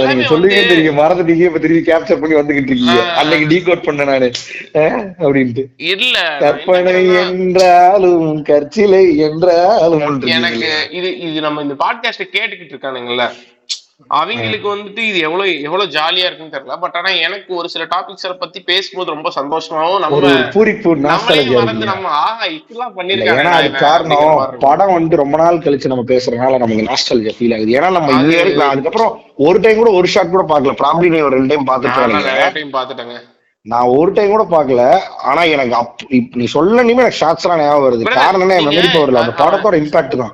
ஜஸ்ட் பிகாஸ் நம்ம ஒரு பாட்டை போட்டு ஃபங்க் ஆரம்பிக்கிறோங்கிறது இல்லாம ஆக்சுவலா அந்த பாட்டை வச்சு அந்த படத்தோட பேசிங்கே டிசைட் பண்ணிடலாம். ஒரு பேசிங்க பிலோசாபி எல்லாமே இருக்கு ப்ரோ அதுல. இட் ஆல் அபௌட் என்ன அந்த பாட்டு என்ன பண்ணுதுங்க, ஒரு பிலீஃப் பத்தி பேசுது, ஜெனரல் ஹியூமனோட பிலீஃப் பத்தி பேசுது. இந்த இந்த இந்த அந்த உங்களுக்கு தெரியும், நான் வந்து அந்த படம் பார்த்து வந்ததுக்கு அப்புறம் வந்து அந்த முருகன் சாங்ஸ் பிளேலிஸ்ட் வந்து ஒரு மாசம் 2 மாசம் ஓட்டிக்கிட்டு இருந்தேன். நீ அந்த மாதிரி ஆள் தான். கரெக்ட் தான். இல்ல அதோட இம்பாக்ட் அந்த அளவுக்கு இருந்துச்சு. ஏன்னா வந்து எனக்கு இந்த ஒரு பர்டிகுலர் பாட்டு மேல வந்து இப்படி ஒரு எப்படி அந்த டைம்ல இப்படி ஒரு பாட்டை ஒருத்தர் எழுதுனா அப்படின்னு ரொம்ப எக்ஸ்ட்ராடினரியா வந்து டைம் டிராவல் பண்ணி எழுதுனா எவ்வளவு பெரிய ஏத்திஸ்ட்னாலே கான்ட்ராடிக்டே பண்ண முடியாத திருப்பி ஒரு கருத்து சொல்ல முடியாத ஒரு லைன் இருக்கும். கற்பனை என்றாலும் கற்சிலை என்றாலும் கந்தனை நினைமறவே அப்படிங்கிறது. அவன் எந்த சவுண்ட்ல பாடிட்டு பாருங்க அந்த படத்தோட கான்டெக்ஸ்டே அதாங்க. Manikandan clearly shows that whatever your ideology might be, it's all about the belief and அத சார்ந்து இருக்கக்கூடிய மக்களை பத்தி நான் ஒரு படம் பண்றேன் அப்படி இருக்கு. எனக்கு அப்படிதான் எனக்கு வெல்கம் பண்ணுது அந்த பாட்டு. உள்ள நீ ஏன் நினைச்சுக்கோ, பட் இட் டசன்ட் மேட்டர். எனக்கு ஒரு பிலீஃப் இருக்கு, அது என்ன வந்துட்டு எக்ஸிஸ்டன்ஸுக்கு சப்போர்ட் பண்ணுது. அது யாரையும் நான் அதை வச்சு ஹர்ட்டும் பண்ணல, யாரையும் ஃபாலோவும் பண்ண சொல்ல. எனக்கு ஒரு பிலீஃப் இருக்கு, எக்ஸிஸ்டன்ஸுக்கு சப்போர்ட் பண்ணுது. அது வந்துட்டு ஒரு நேச்சரா இருக்கலாம், ஒரு இயற்கையா இருக்கலாம், மயிலா இருக்கலாம், கடவுளா இருக்கலாம். அதுல இந்த கடவுளா அப்படின்னு சொல்லிட்டு கடவுளை வச்சிருக்கக்கூடிய இந்த பாட்டு ரெஃபர் பண்ணி வரும்பொழுது ஒரு மாதிரி சூப்பரா இருக்கு. அது இல்லாம அந்த சப்டில் லேயர்ஸ் பேசினா நிறைய இருக்கு. முருகன் பேக் டு படம், அது முருகனோட எஃபெக்ட் படம் ஃபுல்லா இருக்கும். நீ இந்த இது சொன்ன இல்லையா, இந்த மயில் செத்து போச்சு அப்படிங்கிற ஒரு இது சொன்ன இல்லையா, இதுல இன்னொரு ரொம்ப இன்ட்ரெஸ்டிங்கான ஒரு இந்த மெய்சில் இருக்கிற மொமெண்ட் ஒண்ணு இருக்கும். விஜய் சேதுபதி வந்து மறைஞ்சிருவான்னு சொல்லுவானுங்க. மறைஞ்சிட்டான்னு நினைக்கிறவங்களுக்கு மறைஞ்சிட்டான், விழுந்து செத்துட்டான்னு நினைக்கிறவங்களுக்கு செத்துட்டான். இல்ல ப்ரோ, நான் ஒரு நிமிஷம் சாரி டு இன்டரப்ட். அந்த சீன் நம்மளே ஒரு மிகப்பெரிய ஏத்திஸ்ட், அந்த சீனு கிரிஞ்ச் வேல்யூ அதிகமா இருக்கு கொஞ்சம் சீன் தான். ஐ மீன் யோசிச்சு பார்த்தா, பட் அந்த மொமெண்ட்ல உனக்கே ஒரு டிவைன் ஃபீல் வந்துடும். அந்த ஐயா கொடுக்குற ரியாக்ஷன் விஜய் சேதுபதி தான் முருகர் அப்படின்னு சொல்லி முருகர் சவுண்டுக்கு போயிட்டேன் பிரதர். நானு பாவா முருகர் பாவா அப்படின்னு சொல்லிட்டு.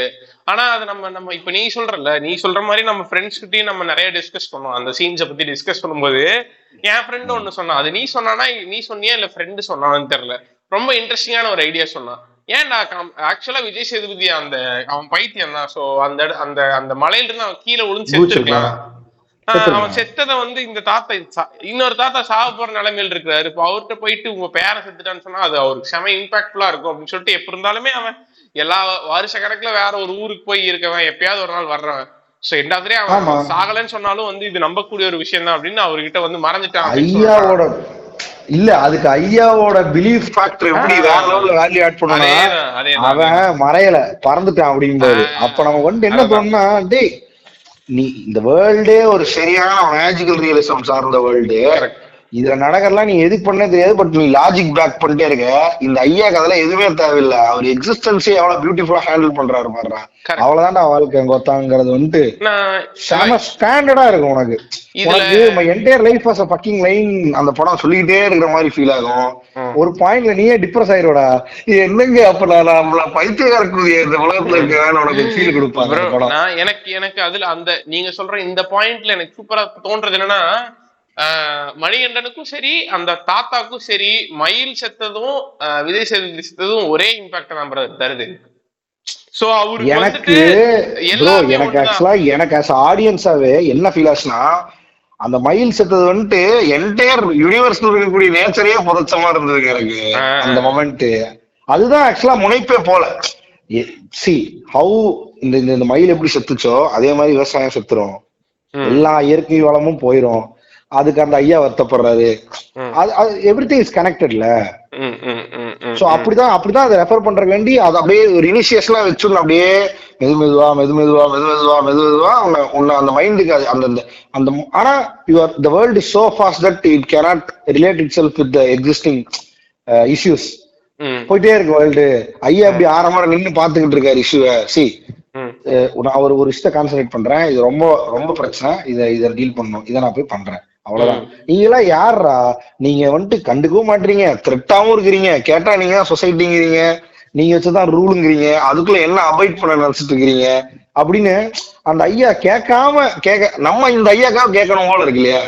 ஆமா, இன்னொன்னு அந்த ஜட்ஜு கூட டைம் இருக்காது. ஃபைனலி ஷி ரியலைசஸ் தட்ல. ஆனா இப்போ இந்த மாதிரி கருத்தூசி எல்லாம் யாரு வேணா போடலாம். ஆனா மணிகண்டன் தலைவன் வந்து என்ன பண்ணுவான் அப்படின்னா, ஐயாக்காது கேட்காது அப்படின்னு ஒரு ஐரணி வேற வைப்பான் மேல. மணிகண்டன் வந்துட்டு ஒரு மாதிரி அதுதான் அடிக்க சார் என்ன அடிச்சு படத்தை பூரா எடுத்துப்பாங்க சார் கிட்ட இருந்துங்கிற மாதிரி ஒரு சீன் இருக்கும். நம்மளோட நைவ்னஸ் ஃபுல்லா அப்படியே சொரல் எடுத்துக்கிட்டு இருப்பாரு மணி. என்ன பண்ணுவாரு, நீயே கொண்டு ஓடுண்டா, நானே கெட்டவன்டா, என்ன கெட்டவனா இருக்க விடுறாங்கிற மாதிரி வேணாங்க அனாதாசிரமத்துக்கு கிளம்பிடுவா மாப்பிள்ள அப்படின்னு ஃபீல் பண்ண. உனக்கு அந்த படம் ஆல்ரெடி உன்னை போட்டு உருண்டையாக்கி நல்லா முஸ்கின் மாதிரி ஆக்கிடும். நீ இதுக்கப்புறம் வந்துட்டு யாரு ராஜா நீ அப்படின்னா நீ டக்குன்னு வெள்ள துண்டு காலத்துல போட்டு பாத யாத்திரை நடந்து இன்னும் ஒரு எறும்பை கூட மிதிக்க மாட்டேன்டா அப்படின்னு அந்த ஸ்டேட்ல உட்காந்துருக்கும் பொழுது ஒரு ஷாட் வரும். இதுல வந்துட்டு மணிகண்டன் என்ன செகண்ட் ஹாஃப்ல வருது இந்த ஷாட்டு என்ன கன்வே, ஐ மீன் அது தெரிஞ்சு கான்சியஸா பண்றாரா, இல்ல படத்தோட என்டையர் அவ்வளவு நேரம் உட்கார்ந்து இந்த எக்ஸ்பீரியன்ஸ் உனக்கு அந்த மொமெண்ட்டை கொடுக்குதா, இல்ல மணிகண்டனே சில விஷயங்கள மணிகண்டன் அறியாமையே நடக்கும் இல்லையா, அப்படி நடக்கிறதா எனக்கு எதுவும் புரியல. ஆல்ரெடி யுவர் சோ நைவ், இதுக்கு மேல வந்துட்டு வேற வழி இல்ல, நீ என்ன பண்றேன்னா நீ ஹெல்ப்லெஸ்ஸா உட்காந்துருக்க தியேட்டர்ல. அப்ப டக்குன்னு ஒரு ஷாட் வச்சிருப்பாப்ல அந்த ஐயா, நீ என்ன அப்படின்னா சீக்கிரம் போகணும்ல, செடியெல்லாம் செத்துரும்ல, தண்ணி ஊத்துரும்ல, பாரு ஐயா என்னையும் கூட்டிட்டு போங்க ஐயா அப்படிங்கிற மாதிரி. நான் என் வேலையிலேயே விட்டு வந்துட்டு தினமும் தள்ளி ஊத்துறையா இருக்கு அந்த மாதிரி கோமலம் கட்டி நான் ஊத்துறேன் கோத்தா எவன் வந்தாலும் செருப்பு அடிக்கிறேன் அந்த மாதிரி ஆயிடுவேன். நீங்க ஆக்சுவலா அப்படி அதுல ஒருத்த ஆயிடுவான் தெரியுமில்ல, போய் தள்ளி தள்ளி ஊத்திட்டு இருப்பான் அந்த ஜெயில இருக்க, அப்படியே ஆயிடுவான்டா. கான்ஸ்டபிள் கூட ஐயா கூட கான்ஸ்டபிள் ஒருத்தர் இருப்பாரு, ஃபார்ம பாத்துக்கிறேன் ஒரு கான்ஸ்டபிள் இருப்பான், அந்த ஆளுக்கு அவனும் அப்படி ஆயிடுவான். இது எனக்கு என்ன தோணுன்னா, கமல்ஹாசன் சொன்ன எக்ஸ்பெரிமெண்டல் சிட்லாம் உண்மைதான். இந்த கட்டி முடி பைய வர்க்கவுட்னு சொல்றது, அதுக்கப்புறம் வந்து அன்பு ஒருத்தனை மாத்திருன்னு சொல்றதுலாம் நம்ம கேட்கும் பொழுது இட்ஸ் அ பிலாசபி டூட் அப்படிங்கிற மாதிரி இருக்கு. வேர்ல்டு ஸ்க்ரூயல் டூடும் பொழுது சோதம்சம் இது மாதிரி இருக்கு, எனக்கு கடைசி விவசாயி மாதிரி இருக்கு, அவ்வளவுதாங்க. கடைசி விவசாயி ப்ரூவ்ஸ் தட் இல்ல. இப்ப நீயே you are ready to put common and get into the field அப்படிங்கிற மைண்ட் செட் வேற அந்த கேரக்டர் அதான் பண்ணுது. அப்ப மணிகண்டன் தெரியாம எப்படி அந்த சீன் எடுத்துக்க முடியும்? அப்ப கான்சியஸாவே மணிகண்டன் இவ்வளவு இன்டெலக்சுவலான்னு எனக்கு தோணுது. அவர் ஆப்வியஸா இன்டெலக்சுவல் தாங்க. ஏன்னா நான் வந்து நீ அன்பு இதை பத்தி பேசும்போது எம்பத்தியான ஒரு சூப்பரான மொமெண்ட் இருக்கு. இப்ப படம் இல்ல எனக்கு தெரிஞ்சு நம்ம டாபிக் வந்துட்டு இந்த பாட்காஸ்டோட டாபிக் வந்துட்டு கடைசி விவசாயி அப்படின்னு போட்டுடலாமான்னு இருக்கிறாரு அந்த அளவுக்கு. ஆமா, கிட்டத்தட்ட இந்த ஒரு படம் தான். பட் அந்த படத்தை பத்தி இவ்வளவு பேசுறோங்கிறது ஆக்சுவலா அந்த படத்தை ஃபர்ஸ்ட்ல வைக்குதுன்னு நினைக்கிறேன். ஆமா, அப்ப நம்ம ஒண்ணு பண்ணுவோம், லைக் நம்ம சும்மா எல்லாத்தையும் பத்தி பேசிட்டு இருக்காம கடவுள் கடைசி விவசாயி பத்தி பேசிட்டு கடைசியா ஒரு ஏதோ ஒரு இருக்கிறதுலே சம மொக்க படம் ஒண்ணு எடுத்து அடிச்சு கிளம்பிடும். இல்ல நம்ம வேசுவோம் பார்ட்டு போட்டு அதெல்லாம் போட்டுக்கலாம். ஏன்னா இன்னொன்று இருக்கு வேல்யூ என்னன்னா, இந்த படம் 2022 சும்மா ஜஸ்டிஃபைடா ஒரு இது மட்டும் போட்டுட்டு இது நல்ல படம் அதனால அப்படின்னு சொல்றதை விட அதை வச்சு ஒரு டிஸ்கஷன் போட்டா எனக்கு தெரிஞ்சு பெட்டரா இருந்துச்சு.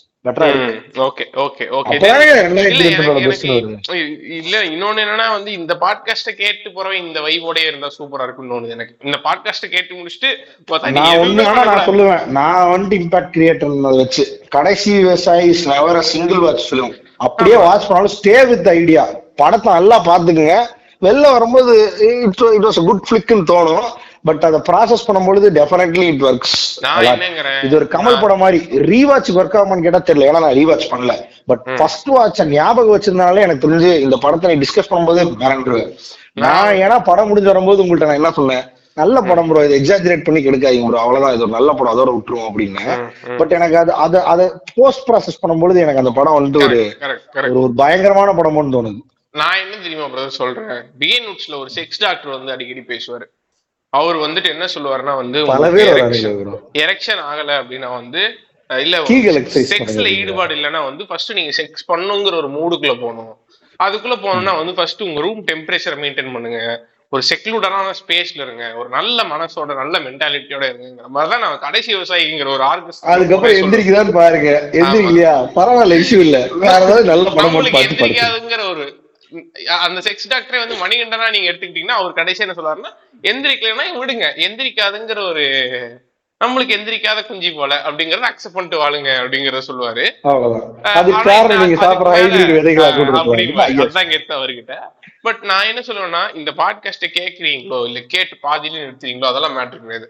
ஆனா தயவு செஞ்சு கடைசி விவசாயி இன்னொருத்தையும் பாருங்க, அதுவும் எந்த ஒரு இந்த ரஷ்ல இல்லாம ஜாலியா வீட்டுக்குள்ள நல்லா ஏசியோ இல்ல ஃபேனோ நல்லா போட்டு குளிரா இது பண்ணிட்டு நல்லா லைட் எல்லாம் ஆஃப் பண்ணிட்டு அமைதியா உட்காந்து கடவுள் மேல ஃபுல் வார்த்தை போட்டு பாருங்க. இல்ல இப்ப எனக்கு என்ன தோணுதுன்னா 10-15 வருஷம் கழிச்சு நானே ஒரு டைம் கடைசி விவசாயி பாட்டு நானும் ஒரு தூது ஊத்தி ஒரு பாட்டில் சாராயத்தை எடுத்து போய் ஐயாவோட சமாதியில உட்காந்து அழுவே நினைக்கிறேன். ஐயா நீங்க சொன்ன மாதிரியே மயில் எல்லாம் கொண்டு ஓட்டாடுங்க ஐயா, எரிச்சிக்கலாம் புதைச்சிக்கலாடா போறது இல்லையா, சூடு தாக்க மாட்டாரு ஐயா கோத்தா அவரை போய் எரிச்சுக்கலாம் யாரு தெரியுமாடா, ஒரு மயில் சத்தத்துக்கே அழுது மாட்டாங்க அப்படின்னு சொல்லி அடிக்கிறது ஓட்டாங்க. இல்ல எனக்கு இன்னுமே வந்துட்டு Kadaisi Vivasayi was never a movie for me. எனக்கு நிஜமாலுமே அந்த லைஃப் ஸ்டைல காட்டின மாதிரி தான் இருந்துச்சு. அண்ட் அவங்க அவங்க அவங்க மகன்களே பேட்டி கொடுத்துருந்தாங்க அவர் அப்படிப்பட்ட ஒரு ஆள் தான் அப்படின்ட்டு. ப்ராபப்ளி இப்படி இருந்திருக்காங்க, நம்ம இப்படி யோசிக்கிறோம், இந்த ஐயாவை பார்த்தா இன்ஸ்பயர் ஆகி கதையை எழுதியிருப்பாரோ இருந்திருக்கலாம். எல்லா கிரியேட்டருக்குமே பேசிக்ஸ் தாண்டா இருக்கும். அதுக்கப்புறம் நீங்க இவருதான் அப்படின்னு முடிவு பண்ணி அவரோட லைஃப்ல இருந்து அடாப்ட் பண்ணி பண்ற நிறைய விஷயம் மேஜிக்லா கூட மாறலாம்டா. பட் ஆனா அதான் அந்த மாதிரி கடைசி விவசாயி இஸ் மேஜிக் தான். கண்டிப்பா யார் எதை போட்டாங்கிற டிஸ்கஸ் பண்றதோட என்ன அதுல இருந்துச்சு எவ்வளவு சுவையா இருந்துச்சுன்னு பேசுறதுதான் ரொம்ப இன்ட்ரெஸ்டிங்கான விஷயம். எனக்கு நீ சொல்லிட்டு இருந்தல இந்த எம்பத்தி விஷயத்த பத்தி கண்டிப்பா டிஸ்கஸ் பண்ணி ஆகணும். நம்ம ஃபர்ஸ்ட் ஒரு டைம் இந்த படத்தை பார்த்துட்டோம். ஃபர்ஸ்ட் டைம் பார்க்கும்போது எல்லாமே உனக்கு புதுசா, இந்த விஷயம் எல்லாம் ரிவீல் ஆகுது. அதனால வந்துட்டு நம்மளுக்கே அது சூப்பரா இருந்துச்சு, செம்ம இம்பாக்ட்ஃபுல்லா இருந்துச்சு. ரெண்டாவது டைம் பார்க்கும்போது எனக்கு எப்பவுமே ஒரு விஷயம், ஒரு சூப்பர் படத்தை பார்த்துட்டேன்னு வச்சுக்கோங்க, ஒரு சரியான எக்ஸ்பீரியன்ஸ் கொடுக்குற ஒரு படத்தை பார்த்துட்டேன்னா தியேட்டர்ல ரெண்டாவது டைம் அந்த படத்தை பார்க்கும்போது நான் நிறைய டைம் ஆடியன்ஸை பார்ப்பேன், இவங்க அப்படி பார்ப்பேன். இந்த படத்துல ஒரு சரியான ஒரு சீன் இருக்கும். எந்த சீன்னா, அந்த ஐயா வந்து இதோட வீட்டுக்கு அனுப்புங்க அப்படின்னு சொன்னோடனே அந்த கோட்டுக்கு வெளில படுத்துருவாரு, படுத்து தூங்கிடுவாரு. அந்த சீனை வந்து எப்படி சூப்பரா எடுத்திருப்பான்னா, ஒரு துளியூண்டு மியூசிக்கோ சவுண்டோ இருக்காது. நம்மளே ஐயா செத்தாரு, இவ்வளவு வருஷம் இவ்வளவு படத்தை பார்த்தும் உனக்கு இல்ல இந்த படத்தோட புரோட்டகனிஸ்ட் ஆகதான் போறான் அப்படிங்கிற பயத்தை கிரியேட் பண்றதுக்கு ஒருத்தனோட அந்த கிராஃப்ட் வந்து எந்த அளவுக்கு அவன் கமாண்டிங்கா இருக்கான் அப்படின்னா உன்னால நம்ப வைக்க முடியும் பாரு. இது வந்துட்டு சும்மா நடந்தது கிடையாது. போஸ்ட் ப்ரொடக்ஷன்லயே பாரு நல்லா ஒர்க் அவுட் ஆகுது, மியூசிக் வச்சு என்ஹான்ஸ் பண்ணலாங்கிற ஷாட் கிடையாது. ஏன் அப்படி சொல்றேன்னா, Manikandan is so conscious that இதுதான் நம்ம கொடுக்கக்கூடிய எமோஷனு, அதை இம்ப்ளை பண்ணி அது ஒர்க் ஆகும் நம்பி எடுத்து இவ்வளவு நேரம் ஐயா கூட டிராவல் பண்ணிருக்காங்க. அவர் சாகர மாதிரி படுத்திருந்தாருனாலே ஆடியன்ஸ்க்கு அது ஹிட் ஆகும்னு தெரிஞ்சு அந்த ஷாட்டை வச்சுட்டு ஆடட் டு தட் அந்த ஜட்ஜும் அதே மாதிரி தான் ரியாக்ட் பண்ணி டக்குன்னு ப்ரீத் பண்ணி ஐயாக்கு தண்ணி கொடுங்க அப்படின்னு சொல்லி பயந்து காட்டுவாங்க நமக்கு. ஆமா ஆமா. இல்ல அதுல அதுல அது எனக்கு எனக்கு ஆக்சுவலா நான் ஃபர்ஸ்ட் டைம் பார்க்கும்போது எனக்கு சூப்பரா ஒர்க் ஆன ஒரு மொமெண்ட் இருந்துச்சு. அதை செகண்ட் டைம் நான் ஆடியன்ஸ் கூட பார்க்கும்போது எப்படி இருக்குன்னா, அந்த அதுல வேணும்னே வந்து இந்த வாய்ஸை மட்டும் கொஞ்சம் எக்கோயிஸ்டிக்கா மாத்தி உனக்கு ஐயா செத்துட்டாருங்கிற அந்த தியேட்டரிக்கல் எக்ஸ்பீரியன்ஸா மாத்தி அந்த ஐயா எந்திக்கிறதுக்கு ஒரு ஒரு ஒரு 0.5 செகண்டுக்கு முன்னாடி வந்து கெட்டிங் இன்டு இந்த மோடு அபிஷேக் மோடு ஒரு 0.5 செகண்டுக்கு முன்னாடி வந்து ஒரு சின்ன மயில் சத்தம் வரும். சரியா, மயில் கத்துற சத்தம் ஒண்ணு கேட்கும். ஆமாங்க ஆமாங்க,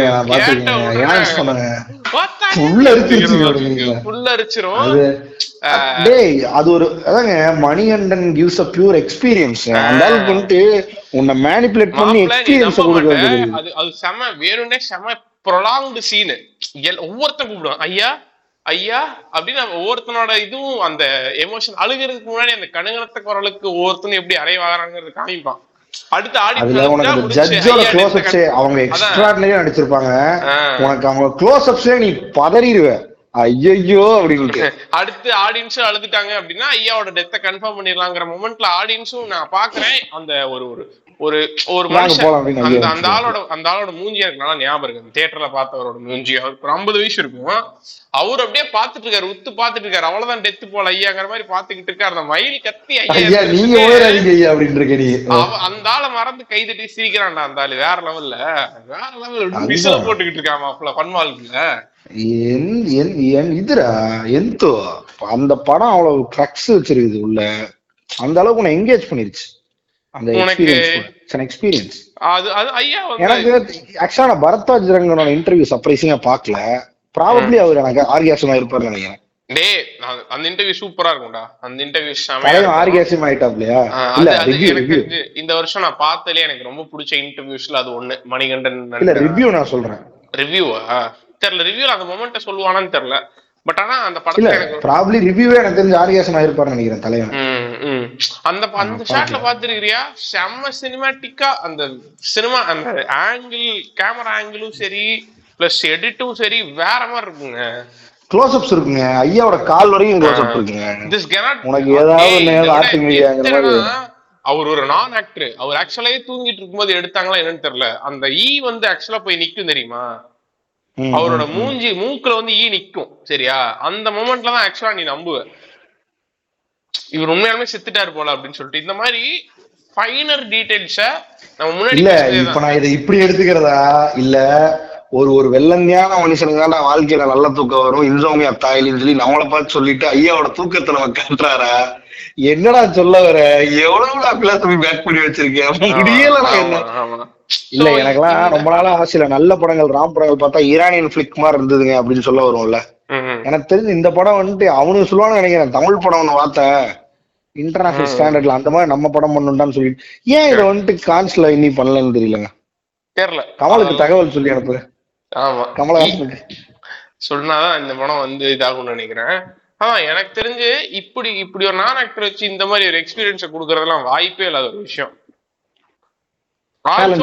தியேட்டர் உனக்கு பாக்குறது கொஞ்சம் ஜாலியா தான் இருந்துச்சு. So summing up this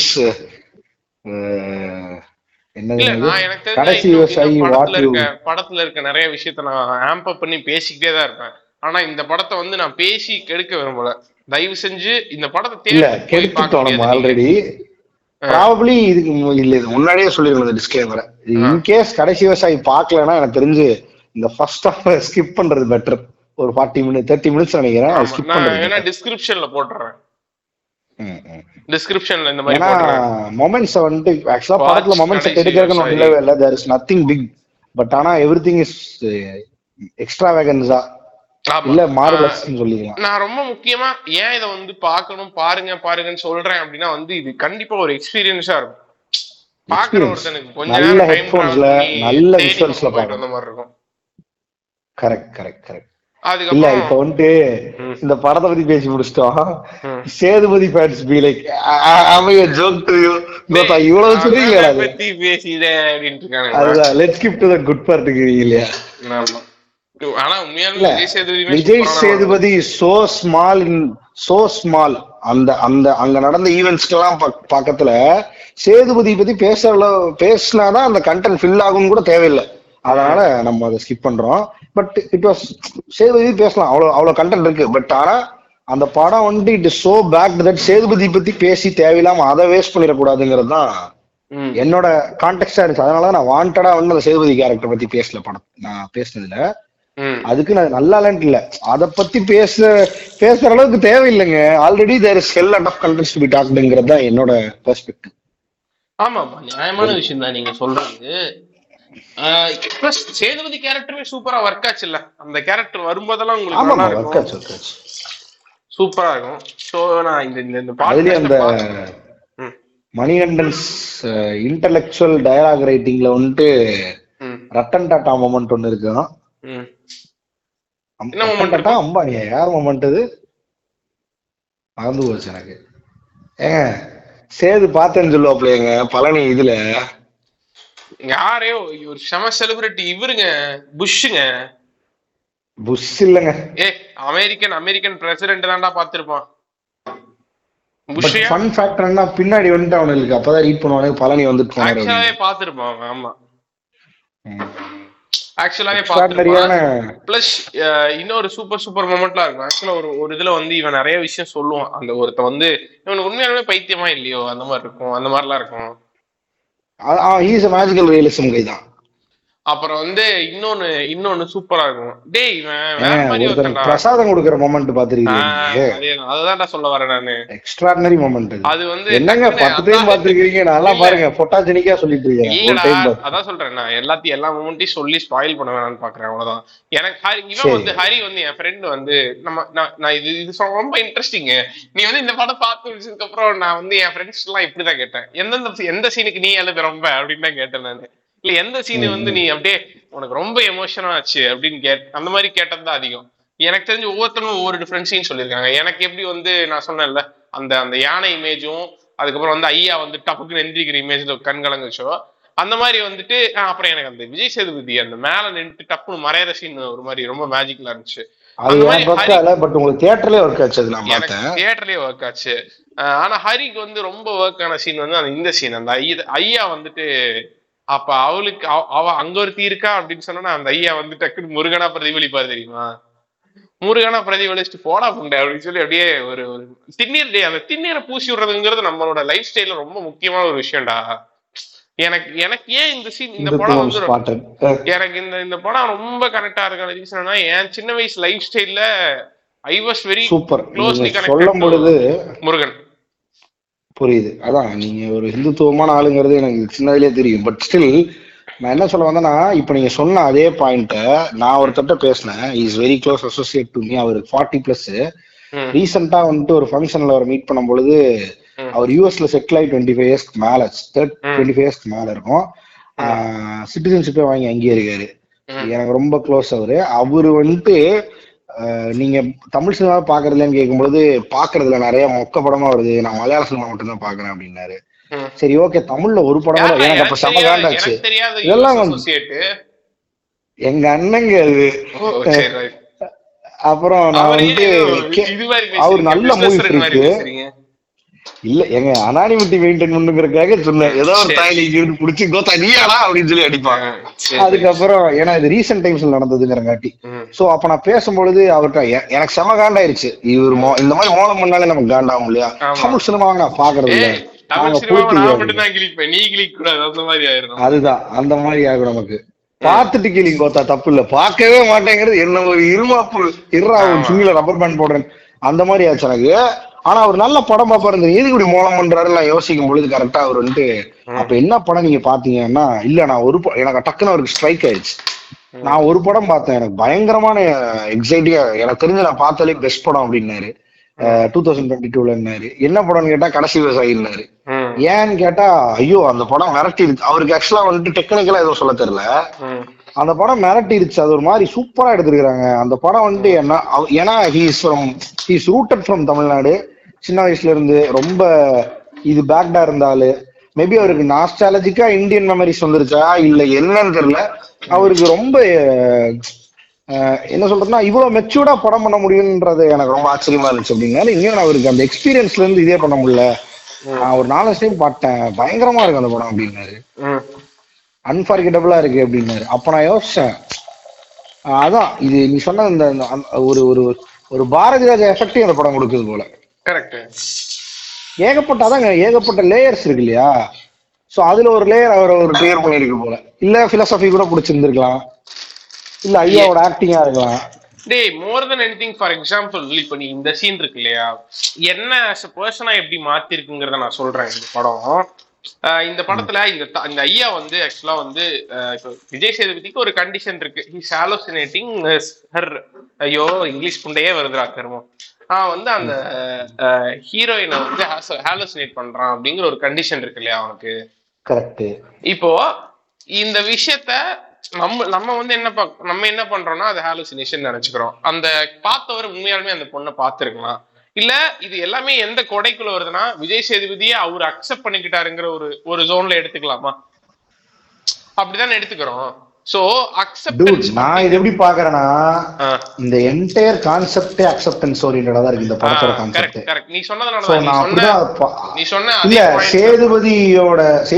என்னதான் ட்ரால் பண்ணாலும் அந்த அவன் சேதுபதி அக்செப்ட் பண்ணிட்டாருன்னு சேதுபதி ரியலைஸ் பண்ணி அழுகும் பொழுது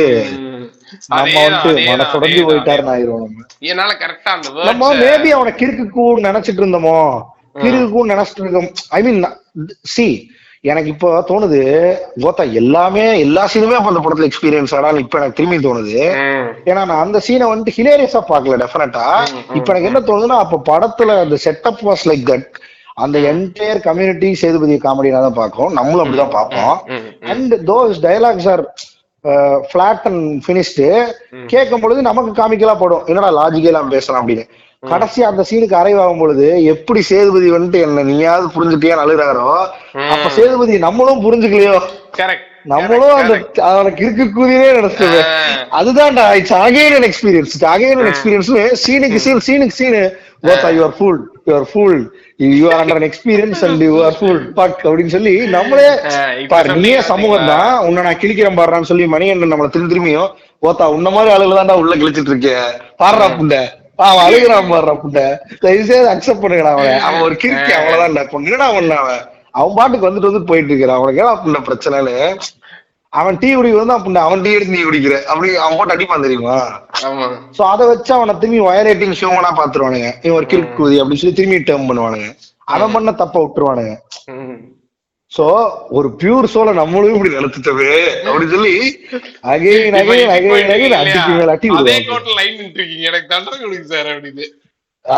நம்ம ஆக்சுவலா வந்து ஜட்ஜுக்கு அடுத்து அடுத்தது வந்துட்டு இவருக்கு வாய்தா போட்டுருவாங்க, அடுத்து நம்மளுக்கு தான் போட்டு நம்ம தூக்கில போட போகுது.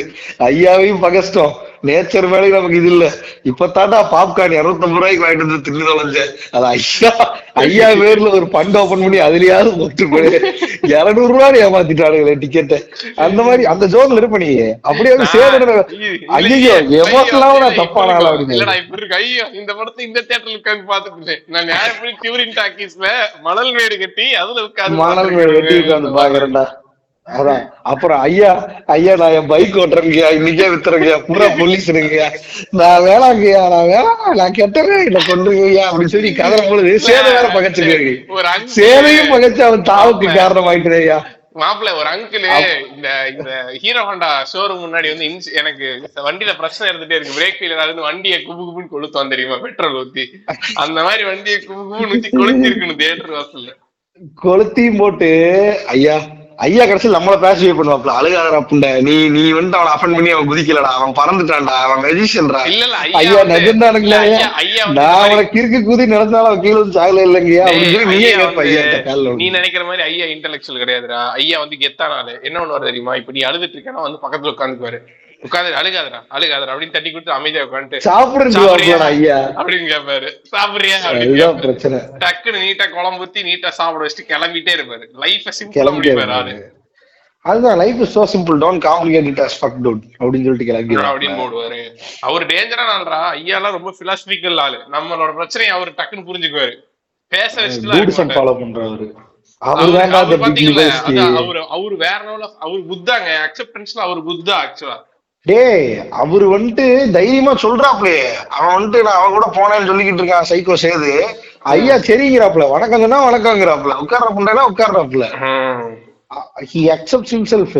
அடுத்து எங்க போறதா பயணம் அப்படின்னு சொல்லி அவரோட பிரயாணத்தை பத்தி கேட்டுக்கிட்டு இருக்காப்ல. யாருங்க ஐயா நீங்க, அவனோட ஒரு கிறுக்கு கூதியா அவன் நம்ம அப்ப நினைச்சிட்டு இருப்போம், அவங்க கூட உட்காந்து டைம் ஸ்பெண்ட் பண்ணிக்கிட்டு இருக்கீங்க, போய் தொழில பாருங்க நம்ம சொல்லிட்டு இருக்க. சேரந்த கடைசியா வந்து நமக்கு இந்த பக் அப்படின்றோம்ல. ஆமா, இப்ப நீ இந்த அக்செப்டன்ஸ்ங்கிற மேட்டர் சொன்னல, இதை ஏன் நான் எடுத்தேன்னா வந்து என்ன அசல் இண்டிவிஜுவலா இந்த படம் எவ்வளவு மாத்துச்சுங்கிறத நான் சொல்ல வரேன். நீ வந்து இந்த பிரதர் மாத்தலனாலும் மாத்துச்சுன்னு சொன்னா பிரதர் பாட்காஸ்ட் கேட்கறவங்களுக்கு இன்ட்ரெஸ்டிங்கா இருக்கும். மாத்துங்கிற மாதிரி போவானுங்க. அதுக்கு அடுத்து நீ என்ன பாட்டு பாத்துருப்பேன்னு தெரியும். அடியே உன் கண்ணோ தக்காளி புறம் பார்த்து இடுப்ப பார்த்துட்டு இருந்திருப்பேன் கோத்தா. சரி அதுவும் தப்பு இல்ல பிரதர், அதையும் அக்செப்ட் பண்ண பழகிக்கணும். சரியா, நான் என்னங்கிறேன்னா இப்போ இந்த இந்த படத்துல வந்து ஒரு அக்செப்டன்ஸ் டீச் பண்ணுது. ஏன் இதை பத்தி சொல்றேன்னா வந்து ஆபீஸ்ல வந்து நான் வந்து எந்த மாதிரி ஒரு ஆள் உங்களுக்கே தெரியும், ஈஸியா அஃபண்டிங்கா பேசுவேன், இல்ல கலாய் போடுவோம், அந்த மாதிரிலாம் இருக்கும் இல்லையா. நம்மளோட காலேஜ் டைம்ல நம்ம ரொம்ப தீவிரமான ஏத்திஸ்டா இருந்தோம். ஏன்னா வந்து காலேஜ்ல பல பஞ்சாயத்து இருந்துச்சு, பிளஸ் ஏன்டா கூட மிடில் கிளாஸா இருக்கேன் நான், இல்ல புவர் பீப்புளா இருக்கேன் அப்படின்னு தோணிக்கிட்டே இருக்கும். அப்பெல்லாம் கடவுள் மேல காண்டா இருக்கும். கடவுள் நம்பிக்கையோட எவனா வந்தாலும் அவனை போட்டு அடிக்கிறது. இந்த எக்ஸாமுக்கு முன்னாடி அவனா படிச்சு பொட்டு வச்சுட்டு வந்தாலோ இல்ல இது பண்றதா அவனை வந்து செய்யணும். உன்னாலதான் ஜாதி இருக்கு, நீ தான் ஜாதியை கடைபிடிக்கிறான் என்னமோ சொல்லுவோம். வரும்போது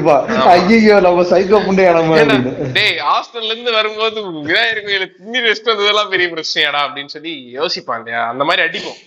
இப்ப ரீசெண்டா ஒரு 2 நாளைக்கு முன்னாடி என் கொலீக் ஒருத்தர் அவரோட குழந்தைக்கு வந்து ஒரு டெர்மினல் இல்னஸ், ஒரு ரொம்ப பெரிய இல்னஸ், ரொம்ப ஒரு மேஜர் சர்ஜரியில இருந்து அந்த குழந்தை வெளில வந்திருக்குன்னு வச்சுக்கோங்களேன். இப்ப ரெக்கவரிங் ஸ்டேஜ்ல இருக்கு அந்த குழந்தை.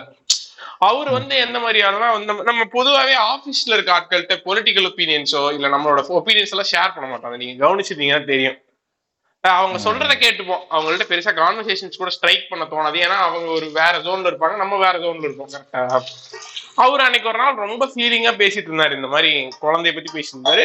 எனக்கு தெரியும் அவர் எவ்வளவு கஷ்டப்படுறாரு அந்த டைம்ல அப்படின்னு சொல்லிட்டு அவர் வந்து ஒரு கோயிலை பத்தி சொன்னார். அந்த கோயிலோட பேரு கூட மறந்து போயிடுச்சு எனக்கு. அது தடா, இந்த ஆந்திரா, சென்னையில இருந்து ஆந்திரா போற வழியில் இருக்கு ஒரு முருகன் கோயில், சரியா? இவர் என்ன சொல்ற, இவரோட லைஃப் ரொட்டீன் எப்படி இருக்குன்னா, அன்னைக்கு ஒரு நாள் ரொம்ப அவர் வந்து தூங்கவே இல்லை, தன் கண்ணெல்லாம் வீங்கின மாதிரி இருந்துச்சு. ஏன் பிரதர் இப்ப இருக்கீங்க அப்படின்னு கேட்டா, இல்ல பிரதர் இன்னைக்கு காலைல 3 மணிக்கு எந்திரிச்சு ஒரு கோயிலுக்கு போயிட்டு வந்தோம் பிரதர், ஃபர்ஸ்ட் தரிசனத்துக்கு போயிட்டு வந்தேன், அதனாலதான் இப்படி இருக்கு அப்படின்னு. ஏன் பிரதர் திடீர்னு போனீங்க? இல்ல பாப்பாக்கு இது இல்ல பிரதர், அதனால கும்புறதுக்காக போனேன். 7 வாரம் தொடர்ந்து நான் அப்படி யோசிக்கல, ஒவ்வொரு 7 வாரம் தொடர்ந்து ஒவ்வொரு நாளும் இந்த செவ்வாய்க்கிழமை வந்து இந்த கோயிலுக்கு 4 மணி தரிசனத்துக்கு போய் சாமி கும்பிட்டு வந்தா வந்து நீங்க நினைச்சதெல்லாம் நடக்கும் அப்படின்னு சொல்றாங்க பிரதர், அதனால போறேன் அப்படின்னு சொல்லி என்கிட்ட வந்து நீங்களும் போய் பாருங்க பிரதர், உங்களுக்கும் நல்லதா நடக்கும் 4 மணிக்கு அப்படின்னு சொல்றாரு அவரு, சரியா? பழைய ஆளா இருந்திருந்தேன் அப்படின்னா வந்துட்டு நான் என்ன சொல்லி இருந்திருப்பேன்னா, நேரத்துக்கு வந்து கலாய் போட்டிருப்பேன், கலாய் கூட போட்டுருக்க மாட்டேன். மேபி அவர் குழந்தைக்கெல்லாம் இஷ்யூ இருக்குதுனால நான் வந்து இந்த மாதிரி எனக்கு நம்பிக்கையில பிரதர் பெருசா அந்த மாதிரி சொல்லி இருந்திருப்பேன். பட் ஆனா இப்ப இருந்தாலும் சொல்லிட்டு இருக்கும்போது எனக்கு அதை பத்தி அதை வந்து கான்ட்ராடிக்ட் பண்ணனே தோணல. எனக்கு எப்படி இருக்குன்னா, இது அவனோட நம்பிக்கை, அவன் இது ஒரு ரொட்டீனா பண்றான். ஏன்னா அவனுக்கு வேற வழி என்னடா இருக்கு. அதே மாதிரி நீ ஒரு மிகப்பெரிய ஒரு சோகமான சிச்சுவேஷன்ல இருந்தோ இல்ல கஷ்டமான சிச்சுவேஷன்ல இருந்தோ எப்படி வெளியே வருவேன்னா, வந்து வாழ்க்கையோட மண்டேனஸ் வச்சு மட்டும் தான் வெளியே வர முடியும். ஒரு எக்ஸ்ட்ராடி ஈவெண்ட்லாம் நடக்க போறது இல்லை, அந்த மண்டேனஸ் மறுபடியும் நீ கொண்டு வர முயற்சி செஞ்சு அந்த மண்டேனஸ் மூலமா மட்டும்தான் வெளியே வர முடியும். சோ அப்படி இவர் வெளியே வந்துகிட்டு இருக்காரு. அந்த மண்டேனஸ்ல ஒரு சின்ன பாசிட்டிவ் ஈவெண்டா இவர் அந்த கோயிலுக்கு போறாருங்கிற, எனக்கு அந்த நம்பிக்கை இல்லை ஆனா இவருக்கு அந்த நம்பிக்கை இருக்கு, இவர் என் கூட இருக்காரு அப்படிங்கிற ஒரு அக்செப்டன்ஸை என்னால இது பண்ண முடியுது இல்ல. அதோட சின்ன அது அது அது கடைசி விவசாயி தான் ஒரு மேஜர் இது அப்படின்னு நான் சொல்ல வரல. பட் ஆனா கடைசி விவசாயில அந்த பிளேவர் இருக்கு, அந்த பிளேவர் ஒரு புக் படிச்ச மாதிரி மாப்பிள்ள இதனாலதான் இதை பண்ணணுமாங்கிறது உனக்கு தோண வைக்குதுல்ல. இல்ல நீங்க சொல்றது உண்மை. கடைசி விவசாயி வந்துட்டு எனக்கு அது ஒரு கைட் மாதிரிதான் இருக்கு. அதை பார்க்கும் பொழுது அவ்வளவுதான்டா, இவன் என்னடா நம்மளை பண்ண போறான், அவனே த்ரெட்டன் பண்ணல, இருந்துட்டு போறான்டா செவனேன்றது ரொம்ப சூப்பரா உனக்கு இம்ப்ளை பண்ணுவாங்க அவங்க. கற்பனை என்றாலும் கற்சிலை என்றாலும் அதாங்க முடிச்சுட்டு போயிட்டே இருப்பாங்க. புரியலங்க எனக்கு தெரிஞ்சு how he manage to trigger this content, mount this content. இதுக்கு எத்தனை நாள் எடுத்தது, எவ்வளவு வருஷம், யாரு கூட டிராவல் பண்ணாரு, இந்த மாதிரி நிறைய கேள்விகள் எனக்குள்ள. சினிமா லவ்வரா ரைட், ஒரு நல்ல கதைய ரசிக்கக்கூடியவரா தோணிக்கிட்டே இருக்கு. ரொம்ப மார்வல் சாப்பாடு. பட் ஒரு காமெடியன்ஸ்க்கு எல்லாம் தேவையில்லை இந்த படம் எக்ஸ்பீரியன்ஸ். போயிட்டு என்னன்னா வச்சுக்கோங்க, இப்ப எல்லா படத்துக்குமே வந்து 2 இருக்கும்டா, அகம் புறம்னு இருக்கும், சரியா? அகம்னா வந்து உள்ள, புறம்னா வெளில, இன்சைட் அவுட் சைடு அப்படின்னு. ஒரு கதையோட அவுட் சைடு தான் மோஸ்ட்லி. இப்போ ஃபார் எக்ஸாம்பிள் ஒரு கதையில பேங்க் ராபரி பத்தி பேசுறானுங்க அப்படின்னா அதுதான் மெயின் ஸ்டோரி, கரெக்டா? ஏ பிளாட் அப்படிமானுங்க, இல்ல வந்து ஆக்சுவல் ஸ்டோரி அப்படிமானுங்க. அப்புறம் அகம்ங்கிறது வந்து என்னன்னா inside the characters, what is the change that they've gone through. அது வந்து ரொம்ப மினிமலிஸ்டிக்கான ஒரு விஷயம், அதை சீக்கிரம் பேசிடலாம், கரெக்டா? இப்ப ரொம்ப ரொம்ப நகைச்சுவையான விஷயம் என்னன்னா, நம்ம 1.5 மணி நேரத்துக்கு கடைசி விவசாயியோட அகத்தை மட்டும் தான் பேசியிருக்கோம். இந்த கேரக்டர்ஸ் மனசுக்குள்ள இருக்கிறதும் அவனோட ஐடியாலஜிஸ் மட்டும்தான் பத்தி பேசியிருக்கோமே தவிர படத்தோட புறத்தை பேசவே இல்லை. அப்ப அந்த படத்தோட புறத்தை பத்தி பேசினா இன்னும் எவ்வளவு நேரத்துக்கு போகும் பாருங்க. அதான் சகோதரர், நீங்க வந்துட்டு அந்த படத்தோட பிலோசபி விட்டுருங்க, டைரக்டா பேசக்கூடிய பாலிடிக்ஸ் பத்தியா ஒரு மணி நேரம் பேசணும். கரெக்டா?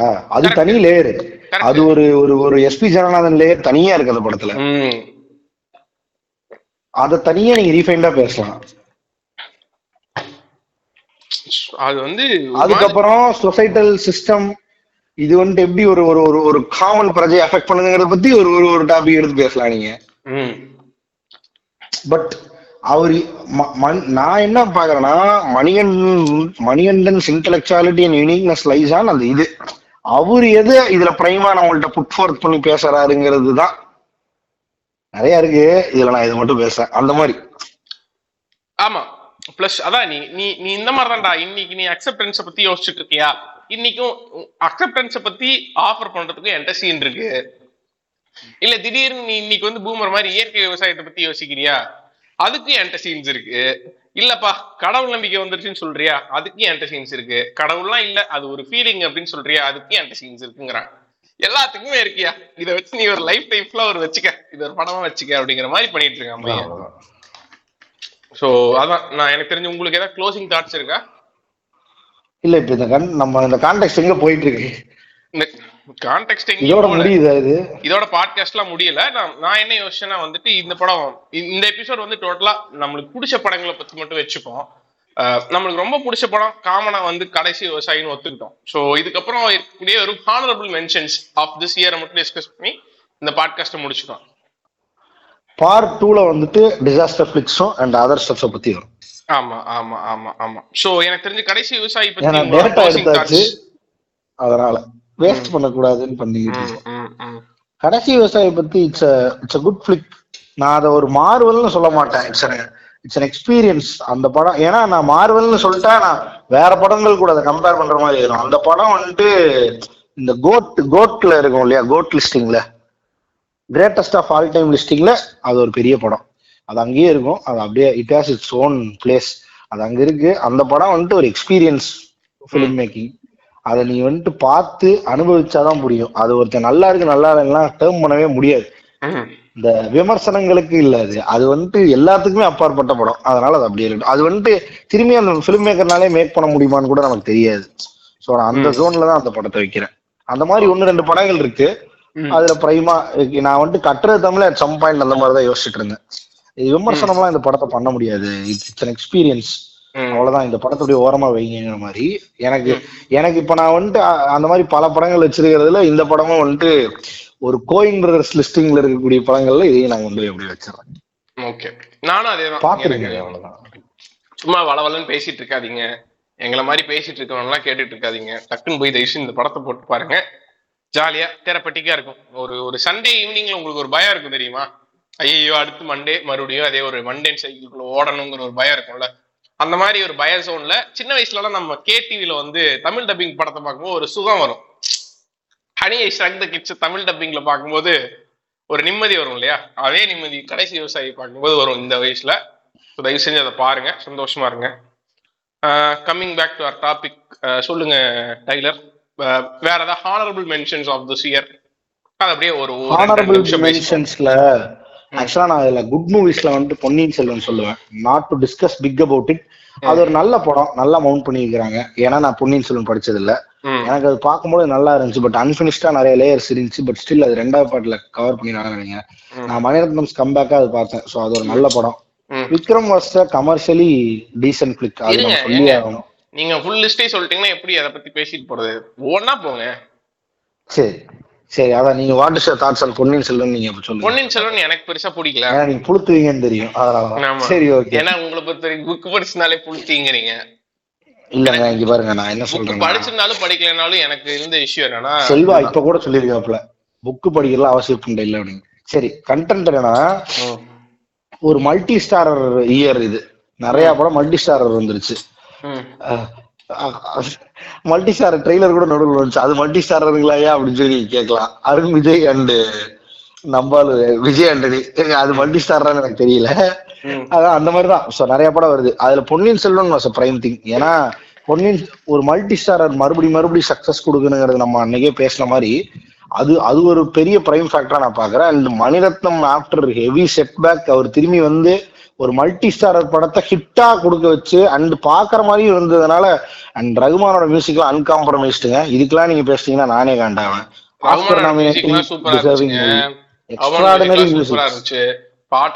எனக்கு தெரிஞ்சு இயரோட ப்ராபபிலி இயர்ஸ் பெஸ்ட் ஆல்பம்னு நான் சொல்லுவேன். நீங்க டானோட ஆல்பத்தை சொல்லலாம், பட் நான் வந்து நான் வந்து இந்த ஆல்பம் தான் ப்ராபபிலி இந்த இயரோட பெஸ்ட் ஆல்பமா இருக்கும்னு நினைக்கிறேன் நான். ஸோ இது ஒரு எக்ஸ்ட்ராடினரியான படம். ஸோ அது ஐ மீன் எக்ஸ்ட்ராடினரியான மியூசிக்கல் அண்ட் படம் வாஸ் டீசன்ட் ஃபிளிக். எனக்கு பிடிச்சது. வேர்ஸ்ட் மூவின்லாம் அதை ரேட் பண்ணவே முடியாது. ஐ மீன் அது ஒரு ஆவரேஜ் ஃபிளிக்னே ரேட் பண்ணக்கூடாது. இட்ஸ் குட் ஃபிளிக்னு தான் ரேட் பண்ணணும். நீங்க அதை பிடிக்கலான்னு சொல்றீங்க, எனக்கு தெரியல. நீங்க பொன்னியின் செல்வன் எதிர்பார்க்கறீங்க, நான் வந்துட்டு அது ஒரு நல்ல படமா பார்க்க எனக்கு அதாங்க சிம்பிள். உங்களுக்கு எக்ஸ்பெக்டேஷன் இல்ல, எனக்கு எக்ஸ்பெக்டேஷன்ஸ் இருந்துச்சு நிறைய. பிளஸ் எல்லாருமே நம்ம ஒரு கதையை படிக்கும் போது நம்ம மைண்ட்ல ஒரு கதை ஓடிடும் இல்லையா? அந்த மாதிரி இல்லைன்னா நீங்க நினைச்ச மாதிரி இல்லைன்னா அந்த படம் உங்களுக்கு பிடிக்காதான். ஆனா அதை தாண்டி காமனா எனக்கு அந்த படத்துல இருந்த இஷ்யூ என்னன்னா பேசிங் ரொம்ப ஃபாஸ்டா இருந்த மாதிரி இருந்துச்சு. என்னால படத்தை புக் படிக்கும் போது அந்த மொமெண்ட்ல நான் ரொம்ப நாள் இருந்திருப்பேன். என்ன ரொம்ப காமன் ஆடியன்ஸ்க்கே அந்த இஷ்யூ இருக்கு. காரணம் எங்களுக்கு உன்ன மாதிரி இல்லாம எங்களுக்கு எப்படி இருந்துச்சுன்னா கதை வந்துட்டு கரெக்டாவே கன்வே ஆக மாட்டேங்குது. நிறைய பேர்த்துக்கிட்ட இருந்த இன்ஃபர்மேஷன் அண்ட் இன்சைட்ஸ் வச்சுட்டு படம் பார்த்தா தெரியுது ஒழுங்கா. இல்லைன்னா வந்துட்டு கரெக்டா நிறைய விஷயங்கள் மிஸ் அவுட் ஆகுது. நிறைய மெயின் கேரக்டர்ஸோட கிரக்ஸே நமக்கு புரிய மாட்டேங்குது. அவங்களெல்லாம் நம்ம மைண்ட்ல நிக்கிறக்குள்ளேயே அவங்க முக்கியமா இல்லையான்னு நமக்கு தெரியறக்குள்ள மாறி மாறி போயிடுறாங்க. பட் ஆனா பெரிய ஆளுகளாம் நடிச்சிருக்காங்க அந்த ரோல்ஸ்ல. ஃபார் எக்ஸாம்பிள் மதுராந்தகன்ல வந்துட்டு ரகுமான் நடிச்சிருக்கிறாரு. நிறைய பேர் இருக்காங்க. கண்டராதித்யர் மாளிகையில் அப்படின்னு நம்ம இவர் வந்துட்டு இருக்கிறாப்புல ஜட்ஜு, நேர்கொண்ட பார்வை ஜட்ஜு, அவரோட வாய்ஸ் ஒன்றுன்னு எனக்கு இப்போதைக்கு ஞாபகம் இருக்கு. ஸோ அந்த மாதிரி பல பல பேர் படத்துல நடிச்சிருக்கிறாங்க. ஆனா இவங்கெல்லாம் வந்துட்டு வேல்யூ என்ன அப்படிங்கிறது புரியறக்குள்ள படமே முடிஞ்ச மாதிரி இருந்தது எனக்கு. ஆனா எல்லாமே ஜஸ்டிஃபைபிளி பயங்கரமா அவங்களோட ரோல்ஸ் பண்ணியிருந்தாங்க. அதுவே எனக்கு பாக்குறதுக்கு ரொம்ப மார்வலா இருந்துச்சு. அதுக்கப்புறம் ஒரு ஒரு ஒரு எக்ஸ்ட்ரா வேகன்ஸா பட்ஜெட் இல்லாம ஒரு டீசன்ட் பட்ஜெட்ல இந்த படத்தை மவுண்ட் பண்ற அளவுக்கு பொட்டன்ஷியல் இருக்குன்னு தெரிஞ்சதே வந்துட்டு எனக்கு ஒரு மருதநாயகத்தை புதுப்பிச்சுற அளவுக்கு தமிழ் சினிமா கான்பிடன்ஸ் இருக்கிறான்ற ஃபீலை கொடுத்து. ஸோ அதனால எனக்கு அந்த படம் பிடிச்சது. அப்புறம் எக்ஸ்பெக்டேஷன்ஸ் பெருசா பொன்னியின் செல்வன் பத்தி டிஸ்கஸ் பண்றதுலாம் ஒன்றும் இல்லை. நீ சொன்ன மாதிரி ஆக்டிங்லாம் சூப்பரா இருந்துச்சு. அதுக்கப்புறம் வந்து விஷுவலா நல்லா இருந்துச்சு. கிராஃபிக்ஸ்லாம் பத்தி பேச விரும்பல, ஆனா விஷுவல்ஸ் நல்லா இருந்துச்சு. அதுக்கப்புறம் வந்துட்டு எனக்கு எனக்கு எனக்கு மைண்ட்ல தோண்டிட்டு இருந்த ஒரு விஷயம் என்னன்னா இந்த மல்டி ஸ்டாரர் படம்லாம் இருக்கு இல்லையா? இந்த மல்டி ஸ்டாரர் படம்லாம் எப்போ ஒர்க் ஆகும் அப்படின்னா வந்துட்டு ஒண்ணு கதை வந்து எந்த மாதிரி இருக்கணும்னா வந்துட்டு இந்த பாப்கார்ன் த்ரில்லர்ஸ்ன்னு சொல்லுவானுங்களே அந்த படத்துல வந்து ரொம்ப கேரக்டர் டீப்பா இது பண்ணலாம் தேவையில்ல. ஒரு ஸ்பீடு மாதிரி படம்னு வச்சுக்கோங்க. இந்த ஸ்பீட் சீரீஸ் இருக்கு இல்லையா? அது ரொம்ப சிம்பிள் தான். அது ஒரு எடுத்தோன்னே ஒரு ஹையான ஆக்ஷன் படம், ஆக்ஷன் படங்கள் அந்த மாதிரி. அதுல எல்லாம் மல்டி ஸ்டாரர் இருந்தா ரொம்ப சிம்பிள் தான் அந்த படம் ஒர்க் ஆகும். ஏன்னா வந்து உனக்கு இந்த ஹீரோஸ் எல்லாம் காலங்காலமா ஆக்ஷன்ஸ் பண்ணிட்டு இருக்காங்க. பிளஸ் அவங்க பிளே பண்ற கேரக்டர்ஸ் எல்லாமே வந்து நோபலி குட் தான். கரெக்டா? ஸோ எல்லா சூப்பர் எல்லா மாஸ் ஹீரோ படங்களுமே அவங்க நல்ல நல்ல மனிதர்கள், நல்லதை செய்யக்கூடிய மனிதர்களா இருப்பாங்க. ஸோ இந்த மாதிரி த்ரில்லர்ஸ்லாம் அவங்க வரும்போது எப்படி இருக்குன்னா அவங்களுக்கு பெருசா கேரக்டர் ஸ்டடி அந்த மாதிரிலாம் தேவையில்லை. ஸோ அவங்களை எஸ்டாப்ளிஷ் பண்ண தேவையில்லை. ஸோ டைரக்டா கதைக்குள்ள போயிட்டா ரொம்ப ஈஸியா ஒர்க் ஆகும் மல்டி ஸ்டார் இருக்கணும். ஆனா பொன்னியின் செல்வன் மாதிரி ஒரு இதுல வந்து என்னன்னா யூ ஹாவ் நீ நிறைய கிரே ஷேட்ஸ் இருக்கக்கூடிய கேரக்டர்ஸ் இருக்கு. மெயினா இப்போ விக்ரமே ஒரு பெரிய கிரே ஷேட் இருக்கக்கூடிய கேரக்டர் தான். ஸோ அந்த மாதிரி இருக்கும்போது கேரக்டர்ஸை எஸ்டாப்ளிஷ் பண்ணி ஒவ்வொருத்தவங்களுக்கும் தனித்தனியா சீன்ஸ், ஒவ்வொருத்தவங்களுக்கும் தனித்தனியா பாஸ்ட், ஒவ்வொருத்தவங்களுக்கும் தனித்தனியா இது கேரக்டர் ஆர்க்கு இந்த மாதிரிலாம் வருது. அப்படி வரும்போது இது எல்லாமே ஒரே படத்துக்குள்ள இருந்தா எந்த கேரக்டர் ஃபாலோ பண்றதுனே உன்னால ஒரு ஒரு மைண்ட் செட்டுக்கு வர முடியாது. அது ஒரு பெரிய இஷ்யூவா இருந்துச்சு எனக்கு பொன்னியின் செல்வன்ல. அது அந்த மாதிரி படங்கள் எப்படி இருக்கலாம்னா வந்துட்டு ஒவ்வொரு மேஜர் கேரக்டர்ஸ்க்குமே தனித்தனி படங்கள்ல இருந்து கடைசியில் அதோட அமால்கமேஷனா ஒரு படம் வந்துச்சு அப்படின்னா அந்த மல்டி ஸ்டாரர் ஒர்க் ஆகும். ஏன்னா அந்த கேரக்டர்ஸ் நீ தனித்தனியா ஃபாலோ பண்ணி இருந்திருப்ப. ஸோ அது ஒரு விஷயம் பண்ணுதுன்னா நீ அதை எக்ஸ்பிளைன் பண்ண தேவையில்ல, ஓவர் எக்ஸ்பிளைன் பண்ண தேவையில்ல. இந்த படத்துல அது ஒண்ணுதான் எனக்கு பிரச்சனையா இருந்துச்சு. பட் ஆனா நீங்க சொல்ற மாதிரி கரெக்ட் தான். பிரச்சனை வந்து பழுவேட்டரையர்னு நினைச்சேன் ப்ரோ. பழுவேட்டரையர்லாம் சூப்பரான மனுஷங்க, அந்த ஆளை பத்தி பேசக்கூடாது. நம்ம 64 விழுப்புண்கள் 64வது எங்க இருக்குன்னு யோசிச்சுட்டு இருந்தீங்க. ஆனா உண்மையாலுமே கேரக்டர்ஸ்லாம் வந்து டயலாக் ரைட்டிங் பயங்கரமா இருந்துச்சு ப்ரோ. அப்படியா? நல்லா இருந்தது. நீங்க வந்துட்டு உங்க அந்த தூக்கிட்டு வந்து அதை வைக்காதீங்க. ஒரு நல்ல ஃபிளிக்குக்கான நல்ல டயலாக் ரைட்டிங்கா இருந்தது. லவ் போர்ஷன்ஸ் நல்லா சூப்பரா எடுத்திருந்தாங்க. நிறைய பாசஸ். அதான் எனக்கு வந்து உண்மையாலுமே they look to the parts, அதெல்லாம் வந்து குறை சொல்றதுக்கு ஒண்ணுமே இல்லை. இந்த மாதிரி சின்ன சின்ன இஷ்யூஸ் தான். பட் ஆனால் நீங்கள் சொல்கிற மாதிரி பொன்னியின் செல்வன் நல்ல ஒரு படம் தான். ஸோ அடுத்து என்னோட ஹானரபிள் மென்ஷனில் இருக்க படம் வந்து லவ் டுடே பிரதர். ஹானரபிள் மென்ஷன்ல போட்டு வச்சிருக்கீங்க.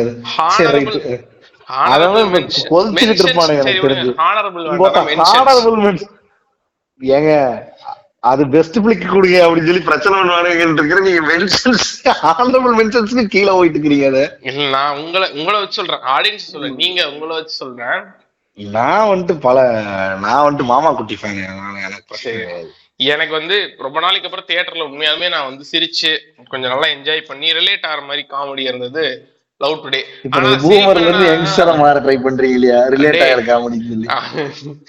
ஆனா சிரிப்பு என்னடா, லவ் டுடேக்கு ஒரு பெரிய இன்டர்நெட்ல இந்த ஓக் டிஸ்கஷன்ஸ்லாம் நிறைய இருந்துச்சு, தெரியும்ல. சரி டாக் இல்ல எனக்கு புரியல. What is so fuck about love today to be okay? எனக்கு புரியல ப்ரோ. அது எனக்கு சிரிப்பு என்னன்னா, அது டாக்ஸிக் மாஸ்குலினா தான் இருக்கும். நம்ம ஊர்ல கமர்ஷியல் படம்னா எப்படி இருக்குங்கிற மாதிரி தான் இருக்கு. எல்லா படத்துலயும் நம்ம எல்லா ஒரு சில நேரத்துல காமெடியாவே எடுத்துட்டு போய்க்கலாங்கிற மாதிரி இருக்கும். அதுல இருக்க இஷ்யூஸ் எல்லாம் பெருசா கண்டுக்காது. காமெடியா இருக்கடா, அது ஒரு கமர்ஷியல் ஃபிளிக் ப்ரோ.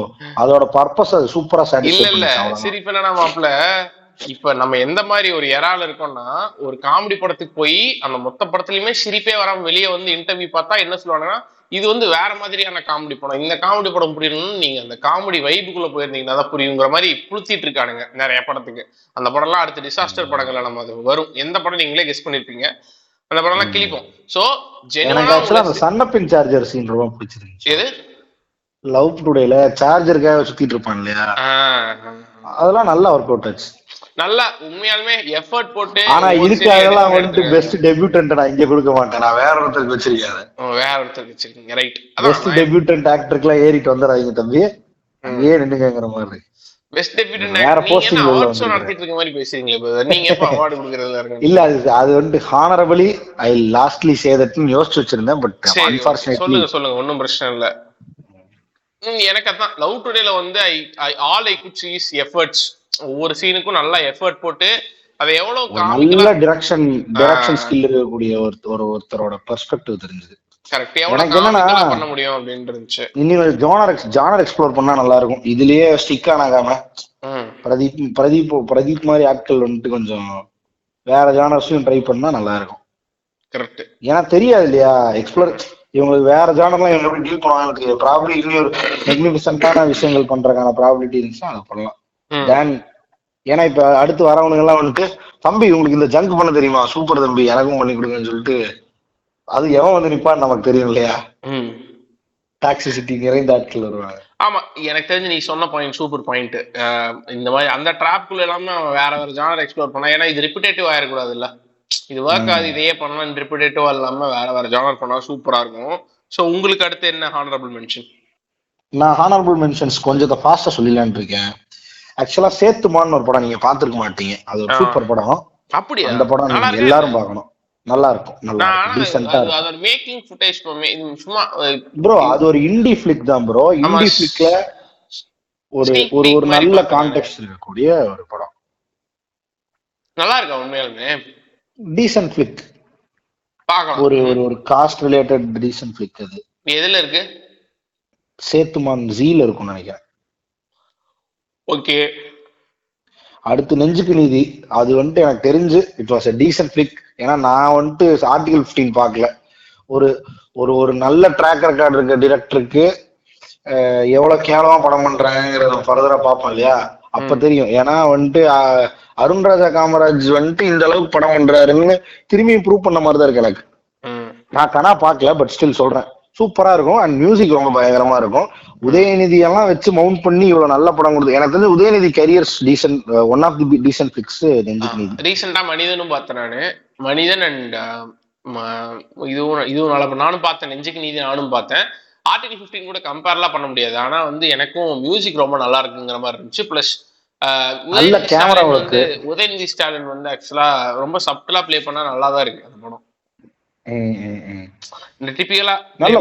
டிபிக்கல் ஹீரோவா பிளே பண்ணாம கேரக்டரா சப்டலா பிளே பண்ற படங்கள்ல நல்லாதான் இருக்கு. மனிதன்லயே அந்த மாதிரிதான் பிளே பண்ணிருப்பான். ஸோ இந்த படத்துலயும் மியூசிக் எனக்கு ரொம்பவே கனெக்ட் ஆச்சு. பிளஸ் டெக்னிக்கலா நல்லா இருந்துச்சுடா, உண்மையாலுமே பாக்கலாம் அந்த படத்தை. ஸோ அது இன்னொரு படம் அடுத்த ஹானரபிள் மென்ஷன் நான் என்ன சொல்லுவேன்னா, ஆஃப்டர் கொரோனாக்கு அப்புறம் நமக்கு த்ரெட் கொடுத்த தனுஷ் வந்துட்டு மகாரன் ஒரு படத்தை கொடுத்து இல்ல நானே இதை ஸ்டார்ட் பண்ற இந்த விஷயம் சொல்லி திருச்சிற்றம்பலம்னு ஒரு படம்.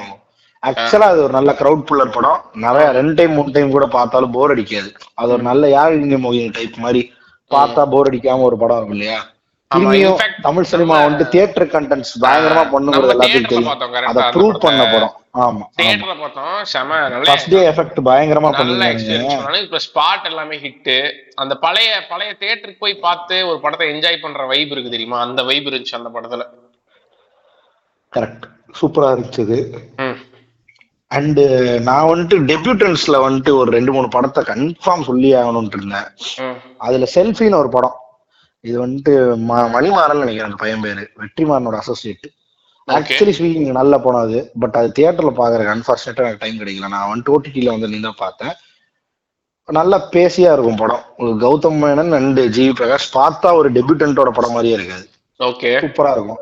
சோ அது ஒரு படம். இன்னொன்னு டானாக்காரன் நம்ம தலைவன் ஜெய் பீம். அந்த படம் நான் செல்ஃபி படம் பார்த்தேன் நினைக்கிறேன். வெற்றிமாறனோட பேசிங் மாதிரியே இருக்கும் படம். பட் செகண்ட் ஹாஃப் மட்டும் ஒரு மாதிரி கொஞ்சம் இதா இருக்கும். ஆக்சுவலா வேற லெவல் பொட்டன்ஷியல் இருக்க டைரக்டர் தான் நினைக்கிறேன் நானு. இன்னும் எக்ஸ்பெக்ட் பண்ணலாம். இன்னொன்னு வந்துட்டு டானாக்காரன் ஒரு படம்.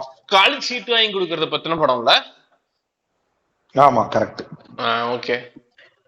ஆஃப்டர் கிரிஞ்ச் பேச்சுலர் 2022 வந்ததா? இல்ல தெரியல. பேச்சுலர் 21 தூக்கிடுங்க அந்த கருமத்தை. அதான் ஸோ டானாக்காரன் ஒரு படம். அது சூப்பரா இருந்தது. அது வந்துட்டு தியேட்டர் கண்டென்ட் தான். சூப்பரா தியேட்டர்லயே ஒர்க் ஆகும் அந்த அளவுக்கு நல்ல படம் அது. பட் ஹாட் ஸ்டார்ல வந்துச்சு. அது வந்துட்டு எனக்கு தெரிஞ்சு விக்ரம் பிரபுவோட கரியர்ல 1 ஆஃப் தி பெஸ்ட். அது அதோட டிரெக்டர் யாருங்கிறதான் வெயிட். ஜெய் பீமோட போலீஸ் தானே. ஸோ தலைவன் வந்துட்டு போலீஸ்ல இருந்தனால அவர் ஒரு எக்ஸ் போலீஸ்மேன்னாலே சூப்பரா படம். நல்ல ஒரு ஒரு நல்ல ஒரு நல்ல சினிமா நாலேஜ் பிளஸ் என்கிட்ட நிறைய டேட்டா இருக்கு. இது 2டையும் கிளப் பண்ணி ஹெச்யூட அந்த மாதிரி ஒரு படம் பண்ணுனா பண்ணுவாங்க இல்லையா. ஸோ அந்த மாதிரி ஒரு படம் அது. சூப்பரா ஒர்க் அவுட் ஆச்சு. நீ பாக்கலையா அந்த படம்? பார்த்தேன், எனக்கும் பிடிச்சது. சூப்பரா இருந்துச்சு. அதுல நம்ம தலைவன் எல்லா வருஷமும் ஒரு நல்ல ஃபிளிக் கொடுப்பாப்ல. இந்த வருஷம் வந்துட்டு நம்ம எம்எஸ் பாஸ்கரோட நல்ல பெர்ஃபார்மன்ஸ் அந்த படத்துல பார்க்கலாம். கிளைமேக்ஸ் எல்லாம் வேற லெவல்லாம் இருந்துச்சுன்னு சொல்ல முடியாது, ஆனா நல்லா இருந்துச்சு படம். உண்மையாலுமே எனக்கு அந்த எமோஷன் நல்லா எமோட் பண்ண முடிஞ்சு என்னால. ஸோ இது இன்னொன்று டான் வந்துட்டு அது ஒரு புது டிரெக்டர் படம். அதுக்கு நிறைய டிஃபரன்ஸ் ஆஃப் ஒப்பீனியன் இருந்தாலும் அந்த படம் ஒரு டெபியூட்டன்ட்டா. ஏன்னா இந்த வருடம் திரும்பி சொல்ற மாதிரி coming back to the same old shit. பல நல்ல ட்ராக் இருக்கிற கிரிஞ்சுக்கு நல்ல படங்கள் கொடுத்த டிரெக்டர்ஸே கிரிஞ்சு குதி படங்கள் கொடுத்துருக்காங்க. ஸோ அந்த வரிசையில ஒரு கமர்ஷியல் பிளிக்கு கமர்ஷியல் சக்சஸோட கொடுத்தது வந்து ஒரு நல்ல டைரக்டருக்கான ஒரு செம ஓப்பனிங் இல்ல. Though we don't accept it, but நான் சொல்றேன். So CV Chakravarthy is also part of this. So அது ஒரு இது. எனக்கு எனக்கு எனக்கு வருத்தம்பா, புண்டா படத்தெல்லாம் கொண்டு வந்து இந்த மென்ஷன்ல சொல்லிட்டு இருக்கீங்களேன்னு. என்ன காரணம்னா நான் வந்துட்டு இங்க பாருங்க, நான் உளவியலா பாக்குறேன். மெஜாரிட்டி பீப்புளை கன்சிடர் பண்ணி பேசுறாரு. நட்சத்திரம் நகரிக்கிறதுன்னு சரி, let's skip to the good part. Don டூக்கு நீங்க எக்ஸ்பெக்டேஷன் வச்சிருக்கீங்க, எனக்கு மூஞ்சிலே தெரியுது. நட்சத்திரம் நகர்கிறது அப்படின்னு சொல்லிட்டு ஒரு சிறப்பான படம். அதுல வந்துட்டு டிஃபரன்ஸ் ஆஃப் ஒப்பீனியன் அகைன் நிறைய இருந்தாலும் அதுல ஒரு சில கேரக்டர்ஸ் எல்லாம் எனக்கு தெரிஞ்சு ரஞ்சித்னாலதான் புல் ஆஃப் பண்ண முடியும் இருக்கும் இல்லையா. அதுல 1 ஆஃப் தி கேரக்டர் வந்துட்டு அந்த கலையரசன் கேரக்டர். நான் probably 2022 1 of the best characters கூட சொல்லுவேன். நான் பார்த்ததுல சூப்பரா ஒரு ஒரு கேரக்டர் எழுதியிருக்கிறேன்.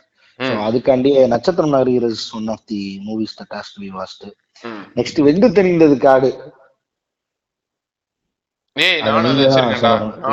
சிம்பு சானா நீங்க சொல்லணும். நல்லா இருந்துச்சு பிரதர். எனக்கு ரொம்ப ஒயிட் வாக்கர்ஸ் மாதிரி அப்பப்ப எந்திரிச்சு வந்துடுறீங்களா நீங்க? எங்க இருக்கீங்களே தெரிய மாட்டேங்குது. இந்த கடைசியில இருக்க 10 நிமிஷம் தான் எனக்கு பிடிக்கல. மத்தபடி வந்து எனக்கு அந்த சிம்புவோட ஆக்டிங் ரொம்ப சூப்பரா இருந்துச்சு. ரொம்ப நாளைக்கு அப்புறம் தலைவன் அந்த ஆக்டிங் ஜோன்ல பாக்குறது எனக்கு ரொம்ப பிடிச்சிருந்துச்சு. எல்லாத்தையும் தாண்டி பாய், நம்ம பாய் மியூசிக் வந்து வேற மாதிரி இருந்துச்சு படத்துல, அது சூப்பரா டிரைவ் பண்ணுச்சு. அப்புறம் எனக்கு அந்த இன்டர்வல் மொமெண்ட் எல்லாமே எல்லாருமே இருந்துச்சு இந்த படத்துல. ஒரு ஜிவிஎம்மோட அந்த ஒரு கண்டினியூஸ் ஆக்ஷன் சீனு, அதுக்கப்புறம் வந்து சாங்ஸை டைரக்ட் பண்ண விதம் எல்லாமே பிடிச்சிருந்துச்சு.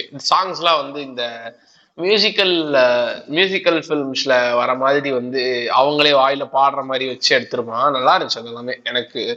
எனக்கு வந்து நல்லா பிடிச்சிருந்துச்சு அந்த படம். பட் அந்த அளவுக்கு போலன்னு நினைக்கிறேன் அந்த படம், ஆனா நல்லா இருந்துச்சு அந்த படம். மியூசிக்காவுமே ஹிட்டு, பிளஸ் கதையாவும் நல்லா தான் இருந்துச்சு. கொஞ்சம் அதுலயும் வந்து 21 வயசு சிம்புக்கு வாழ்த்துக்கள்.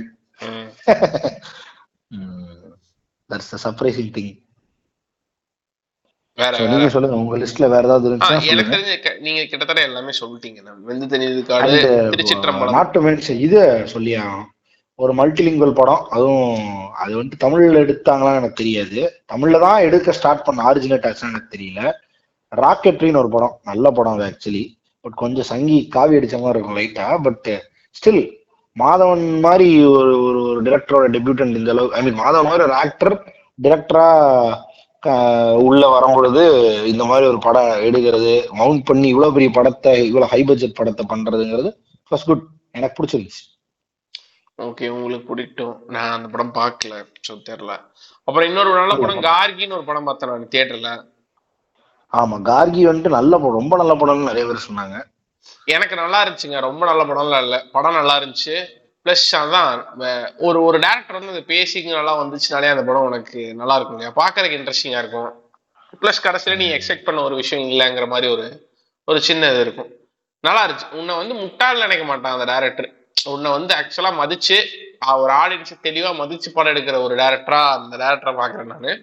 ஸோ கார்கி படம் எனக்கு பிடிச்சிருந்துச்சு. அந்த படம் நீங்கள் பார்க்கலாம், கண்டிப்பாக பார்க்கலாம். அது வீட்டில் உட்காந்து பார்க்கக்கூடிய ஒரு நல்ல படம். தியேட்டர்ல தான் நான் போய் பார்த்தேன். எனக்கு தியேட்டர்ல அது பார்க்கணுங்கிற அளவுக்கு இன்ட்ரெஸ்டிங்கா இல்லை, பட் வீட்டுல சூப்பரா பார்க்கலாம். வீட்டுல ரொம்ப இன்ட்ரெஸ்டிங்கா இருக்கும் அந்த படம் பார்த்தா. அதுக்கப்புறம் இன்னொரு படம் சொல்லுவேன், அந்த படத்துக்கு முன்னாடி இந்த படத்தை நான் சொல்லிடுறேன். மகான் வந்துட்டு சுபராஜ், அடுத்து மகான் தாண்டா நானே எழுதி வச்சிருக்கேன். கார்கி கீழே மகான் தானே எழுதி வச்சிருக்கேன். படமே கொஞ்ச நாளா நல்ல படம் வந்திருக்கு. அப்புறம் என்னன்னா நீங்க இப்படி பேசுறீங்க. என்னோட சீக்வன்ஸ் பாருங்க, கடைசி விவசாயி, லவ் டுடே, வெந்து தனிந்ததுக்காடு, திருச்சிற்றம்பலம், கார்கி, மகான் லிஸ்ட் முடிஞ்சு போச்சு. நீங்க ஒரு படத்தை விட்டீங்க, சரி அது அப்புறம் பேசுவோம். சோ நீங்க சொல்லுங்க. மகான்னா நீங்க சுப்ராஜ் ஃபேன், நீங்க தான் சொல்லுங்க. ஆமா, மகான் வந்து எனக்கு ஏன் பிடிச்சதுங்கிறதுக்கான ரீசன் என்னன்னா, அந்த கேரக்டர் ஸ்டடி நல்லா இருந்துச்சு, ரொம்ப சூப்பரா இருந்துச்சு. ஆனா சுபாராஜ்க்கு பிரச்சனை என்னன்னா வந்து அந்த ஆள் நல்ல சூப்பரா கேரக்டர்ஸ் எழுத முடியும், ஆனா எல்லாத்தையும் ஒரு செம ஆர்கானிக்க கதைக்குள்ள கொண்டு வர முடியாத ஒரு மிகப்பெரிய பிரச்சனைகள் இருக்காரு அந்த ஆளு. ஆனா அதுக்கு நடுவில் ஒரு குப்பை கூட எடுத்தாரு ஜெகமே தந்திரன். அந்த படத்தை அந்த ஆளோட பில்மோகிராஃபில இருந்து தூக்கி வீசிருங்க, மெர்க்குரியும் தூக்கி வீசிருங்க. ஆனா மகான் படம் வந்து அந்த மாதிரி தெரியல. ஏன்னா ஜெகமே சந்திரம்ல உனக்கு கேரக்டர் இந்த மாதிரி இது இன்ட்ரெஸ்டிங்கான கேரக்டர், தலைவர் திரும்பியும் ஆன் ட்ராக் வரக்கு வாய்ப்பு ரொம்ப அதிகம். கரெக்ட் கரெக்ட் கரெக்ட் பாக்கலாம். ரொம்ப சூப்பரான ஒரு கேரக்டர்ஸ், பிளஸ் அப்பா பையன் பேரலல்ஸ், அவங்க ரெண்டு பேரும் எப்படி ரெண்டு டிஃபரெண்ட் சந்தோஷ் நாராயணன். ஐயோ, சந்தோஷ் நாராயணன் மியூசிக். எனக்கு அந்த படம் அதேதான். அந்த படம் ரொம்ப பிடிச்சதுக்கான ஒரு ஜோன் என்னன்னா அந்த சூறையாட வாடா சீக்வன்ஸ் தான். அது வந்து அடிக்கடி நான் வந்து எனக்கு ஒரு சில டைம் தோணுது, மகான் தியேட்டர்ல பார்த்திருந்தா இன்னும் கொஞ்சம் நல்லா இருந்திருக்கும். கண்டிப்பா நல்லா இருந்திருக்கும். ஏன்னா சில மொமெண்ட்ஸ் தியேட்டர்ல தான் ஒர்க் அவுட் ஆகும். இந்த ரப்பப்பேன் நான் ஹெட்செட்ல கேட்டா எனக்கு என்ன மாதிரி வைப் அது கொடுக்குது, ஒண்ணும் கொடுக்காது. என்னோட காலர் டியூனே அதான்டா. காலர் டியூன் இல்ல, சாரி, ரிங் டோனும் அலாம் டோனும் மகான் தீம் தான்டா. ஏன்னா அது எனக்கு ரொம்ப இன்ட்ராஷனலா இருந்தது. பட் ஆனா அது என் ஹெட்ஃபோன்ஸ்ல நான் படம் பார்க்கும்போது ஸ்டாண்டர்டே போச்சு எனக்கு. அது தியேட்டர்ல பார்த்துருந்தா அது கொஞ்சம் சூப்பரா ஒர்க் அவுட் ஆயிருக்கலாம். இன்னொரு விஷயம் என்னன்னா வந்துட்டு எனக்கு தெரிஞ்ச அந்த படம் நம்ம பார்த்து முடிச்சதுக்கு அப்புறம் அந்த படத்தை கலாய் தான் போட்டு இருந்தோம்னு நினைக்கிறேன். ஏன்னா இன்டர்வல் பிளாக் சூப்பரா இருக்கும், ஆனா செகண்ட் ஹாஃப் வந்து காட்டு கிளம்ஸியா இருக்கும். கிளைமேக்ஸ்ல ஒரு மாதிரி போயிரும்.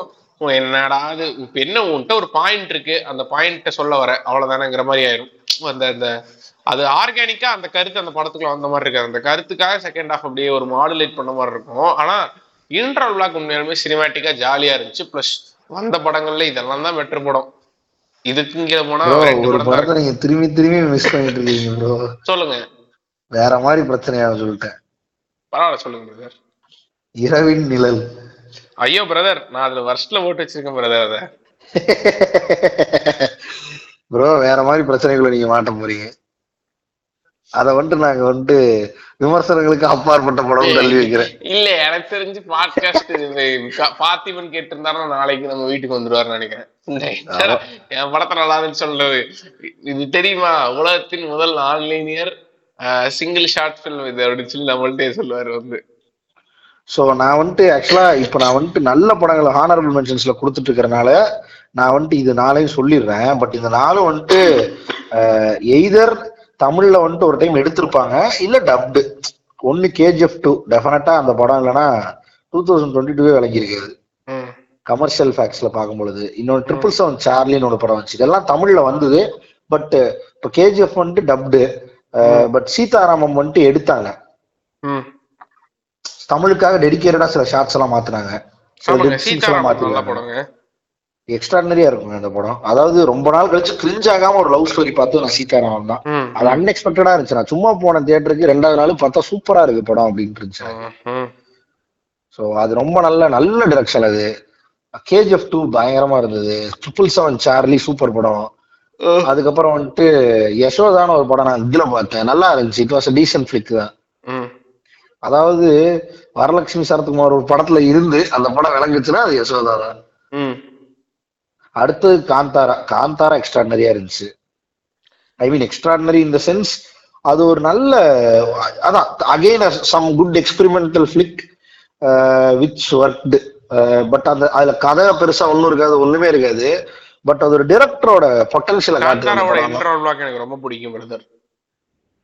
அதுல அது அந்த அந்த படத்துல நிறைய let's not speak about let's not exaggerate but let's speak about காந்தாராங்கிற மாதிரி அந்த படம். எனக்கு அதை எக்ஸாஜரேட் பண்ணாதீங்க, அந்த படம் வேற அப்படி. பட் ஆனா அந்த படத்துல பேச வேண்டியது நிறைய இருக்கு. சூப்பரா ஒரு ஒரு ஒரு ஒரு ஒருத்தன் வந்துட்டு எனக்கு அந்த படத்தை பார்த்து ஒன்னே ஒண்ணு பெருசா இம்ப்ரெசிவா பண்றது என்னன்னா, இப்ப என்ன வந்துட்டு ஒரு ரிலீஜியஸ் பேக்டு நம்ம இப்ப சொல்லலாம், ஏன்னா நார்த் இந்தியாவில அடிக்கிறானுங்க வடக்கன்ஸ் அந்த படத்துக்கு ஜால்ரா. சோ அது காரணமே ரிலீஜியஸ் பேக்டுங்கிற காட்டி.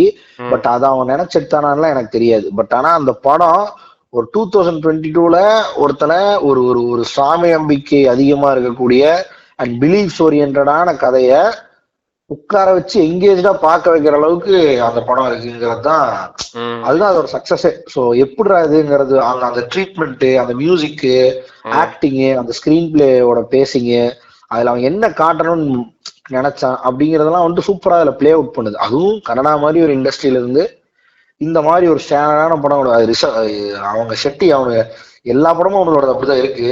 பட் அதான் அந்த லைன் அப்ல இது ஒரு சூப்பர் படம். ஓகே பிரதர், என்ன ஆடியன்ஸ்க்கே வந்து இப்ப பயமா இருக்கும், என்னடா நீங்க எல்லா நேரம் கமலுக்கு மிகப்பெரிய சும்படிப்பீங்க, ஆனா கமல் பிரதரோட கெரியர் பெஸ்டான நாயகன் என்ன என்ன சொல்றீங்க? அந்த படத்தோட என்னோட கமெண்ட் என்னன்னா, சரி அந்த படம் மாதிரி ஒரு ஒரு நல்ல எக்ஸ்ட்ராடினரியான மியூசிக். அதான் again yet another good album in 2022 Vikram. எல்லாமே சூப்பரா இருக்கும். எனக்கு தெரிஞ்ச அனிருத் பெஸ்ட் ஒர்க்ஸ்ல அதுவும் ஒண்ணு. எக்ஸ்ட்ராடினரியான பிஜிஎம்ஸ் எல்லாமே பயங்கரமா இருக்கும். அந்த படத்தோட எலிவேட் பண்றதே அனிருத் ஒருத்தர். ரெண்டாவது ஆண்டவரோட பர்ஃபார்மன்ஸ் வாஸ் டீசென்ட். ஒரு கமர்ஷியல் பிளிக் ஆண்டவர் எப்படி நடிப்பாருன்னு ரொம்ப நாளா மக்கள் வந்து பாக்காமதான் ஒத்தா யார்டா விளையாட்ட காட்டுறீங்க சின்ன பசங்களான்னு சொல்லிட்டு இறங்குற மாதிரி இருக்கும். நல்லா இருந்தது. ஃபேன் பாய் மூமெண்ட் நிறைய இருக்கும். இன்னொன்னு இந்த அகைன் மல்டி ஸ்டார் யூனிவர்ஸ் அப்படின்னு சொல்லி அந்த படம் நிறைய விஷயத்த பெஞ்ச் மார்க் பண்ணுச்சு. அதனாலேயே அந்த படம் ஒரு நல்ல படம். அதுக்கப்புறம் இன்னொன்று வந்துட்டு உனக்கு சில சில டிபிக்கல் லோகேஷ் கனகராஜுக்கு ஒர்க் அவுட் ஆகக்கூடிய மொமெண்ட்ஸ்னே இருக்கும் இல்லையா, அது நிறைய அந்த படத்துல இருக்கு. அன்பார்ச்சுனேட்லி நிறைய லாகி மொமெண்ட்ஸ் இருந்தாலும் அந்த படத்தை தாங்கி நிறுத்தருக்கு ஏகப்பட்ட சப்போர்ட்டிங் ஃபேக்டர்ஸ் இருக்கு. அனிருத் மியூசிக்கு, லோகேஷோட moments, first half, Kamal Haasan multi star, லாஸ்டா வச்ச ஸ்பெஷல் அப்பியரன்சஸ்ன்னு அந்த படத்தை உன்னால வந்துட்டு எப்பவுமே குறை சொல்லிட முடியாதுங்கிற நிலைக்கு தள்ளப்பட்ட ஒரு படம். அண்ட் இன்னொன்னு வந்துட்டு உனக்கு அந்த படத்தோட ரீச்சே வந்துட்டு எங்கேயோ கூப்பிட்டு போதில்ல அந்த படத்தை. அகைன் நம்மளும் ரவுண்டு கட்டியில வர மாதிரி ஒரு ரவுண்ட் டேபிள் கான்ஃபரன்ஸ்ல வர மாதிரி ஃபுல்லா ஃபினான்சியல்ஸா பேச வேணாம். பட் ஸ்டில் அது வந்துட்டு ஒரு ஒரு பெரிய பர்க்கு தான். அதுக்கு விக்ரம் படத்தினால எனக்கு வந்து ஒரு சின்ன சந்தோஷத்துக்கான ஒரே ரீசன் என்னன்னா, நல்ல வேலை ஆண்டவருக்கு மறுபடியும் கொஞ்சம் காசு வந்துருச்சு, கொஞ்சம் நல்ல ஜோன்ல இருப்பாருங்கிறது மட்டும் தான். அப்புறம் மியூசிக் நீ சொன்ன மாதிரி சூப்பரா இருந்துச்சு. அனிருத் மியூசிக் ஸ்கோர் அண்ட் அது வந்து அவன் ரெகுலரா பண்ணிட்டு இருக்கிறது தான், எல்லா படத்தையும் வந்து காப்பாத்திட்டு இருக்கான் இந்த ஜென்ரேஷனோட இளையராஜா மாதிரி. ஸோ அது நல்லா இருந்துச்சு. பிளஸ் சில swag moments of Kamal Haasan நல்லா இருந்துச்சு எனக்கு. வேற ஏதாவது நல்ல படங்கள் இருக்கா, இல்லை அப்படியே கேட்டை சாத்திடுவோமா? எனக்கு தெரிஞ்சு ப்ராப்ளி நம்ம பார்ட் 2ல சந்திப்போம். ஆமாம், பார்ட் 2ல சந்திப்போம். ஏன்னா எனக்கே தெரியுது கடவுள் அந்த கடைசி விவசாயி டிஸ்கஸ் பண்ணும்போது ஒரு வைப் இருந்துச்சு. அதுக்கப்புறம் இந்த ஹானரபிள் மென்ஷன்ஸ் எல்லாம் பேசும்போது அந்த அளவுக்கு வைப் இல்லை. ஏன்னா வந்து நம்ம வந்து மினிமலா இதை பேசிட்டு வை 2022 டிடின் ஒர்க் மச்சுங்கிறத பத்தி பேசுறதுக்கு நம்ம ஆரம்பிக்கிறது தான் ஐடியாவா இருந்துச்சு இல்லையா? ஆமா. பட் ஆனா நமக்கு வந்து unfortunately we landed up in a good movie and அது நம்ம டைமை சாப்பிட்டுருச்சு. இன்னொன்று it was worth it to talk தான். ஏன்னா அந்த படம் ஏன் 2022 பெஸ்ட்டுங்கிறத ஆணித்தனமா ப்ரூவ் பண்ணுங்கிறது தான் பாயிண்ட் என்னை பொறுத்த வரைக்கும். ஏன்னா அந்த படத்துல அவ்வளோ இருந்தது. If somebody has what is there to rate it as 2022 is best then விக்ரம்னு கேட்டுருவாங்களோங்கிற ஒரு அச்சம் தான் என்னை பேச வச்சிருச்சு தோணும். ஓகே, ஸோ யா ஸோ எங்களோட ரொம்ப பிடிச்ச படத்திலிருந்து இந்த படத்தில் வந்த நல்ல படங்கள் வரைக்கும், இந்த வருஷத்தில் வந்த நல்ல படங்கள் வரைக்கும் எல்லாத்தையும் டிஸ்கஸ் பண்ணிட்டோம். So this is going to be the first part of this episode. இதுக்கப்புறம் வந்துட்டு செகண்ட் பார்ட்டில் இந்த படத்தில் வந்த கேவலமான படங்கள், காண்டான படங்கள், எந்தெந்த படம்லாம் வந்திருக்கு வேணும்னு நினைக்கிறோமோ அந்த படத்தை பற்றிலாம் டிஸ்கஸ் பண்ணுவோம். So stay tuned.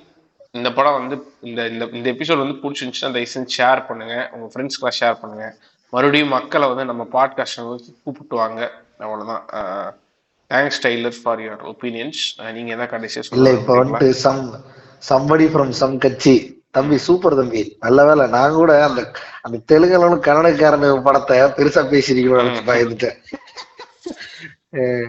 ஏன்டா கதை இல்லை, வேற்றுமொழி படங்கள் கண்டிப்பா பேசிட்டா நிறைய மலையாள படத்தெல்லாம் தூக்கிட்டு நம்ம உள்ள ஓடி வருவோம் கூகு பண்ணு. ஆனா வந்து இந்த எபிசோட் ஸ்பெஷலா வந்து ஓ கேஜிஎஃப் பேசாம போட்டுருக்கீங்கன்னா என்ன ஒரு மோளப்புண்டா இருக்கு உங்களுக்கு. அந்த படம் பேசுறதுக்கு ஏகப்பட்டது இருக்கும் அதுல, இல்ல ஏகப்பட்டது இருக்கு அதுல பேச. அது எவ்ரிபடி நியூஸ், அது சும்மா சும்மா பேசுற மாதிரி இருக்கும்.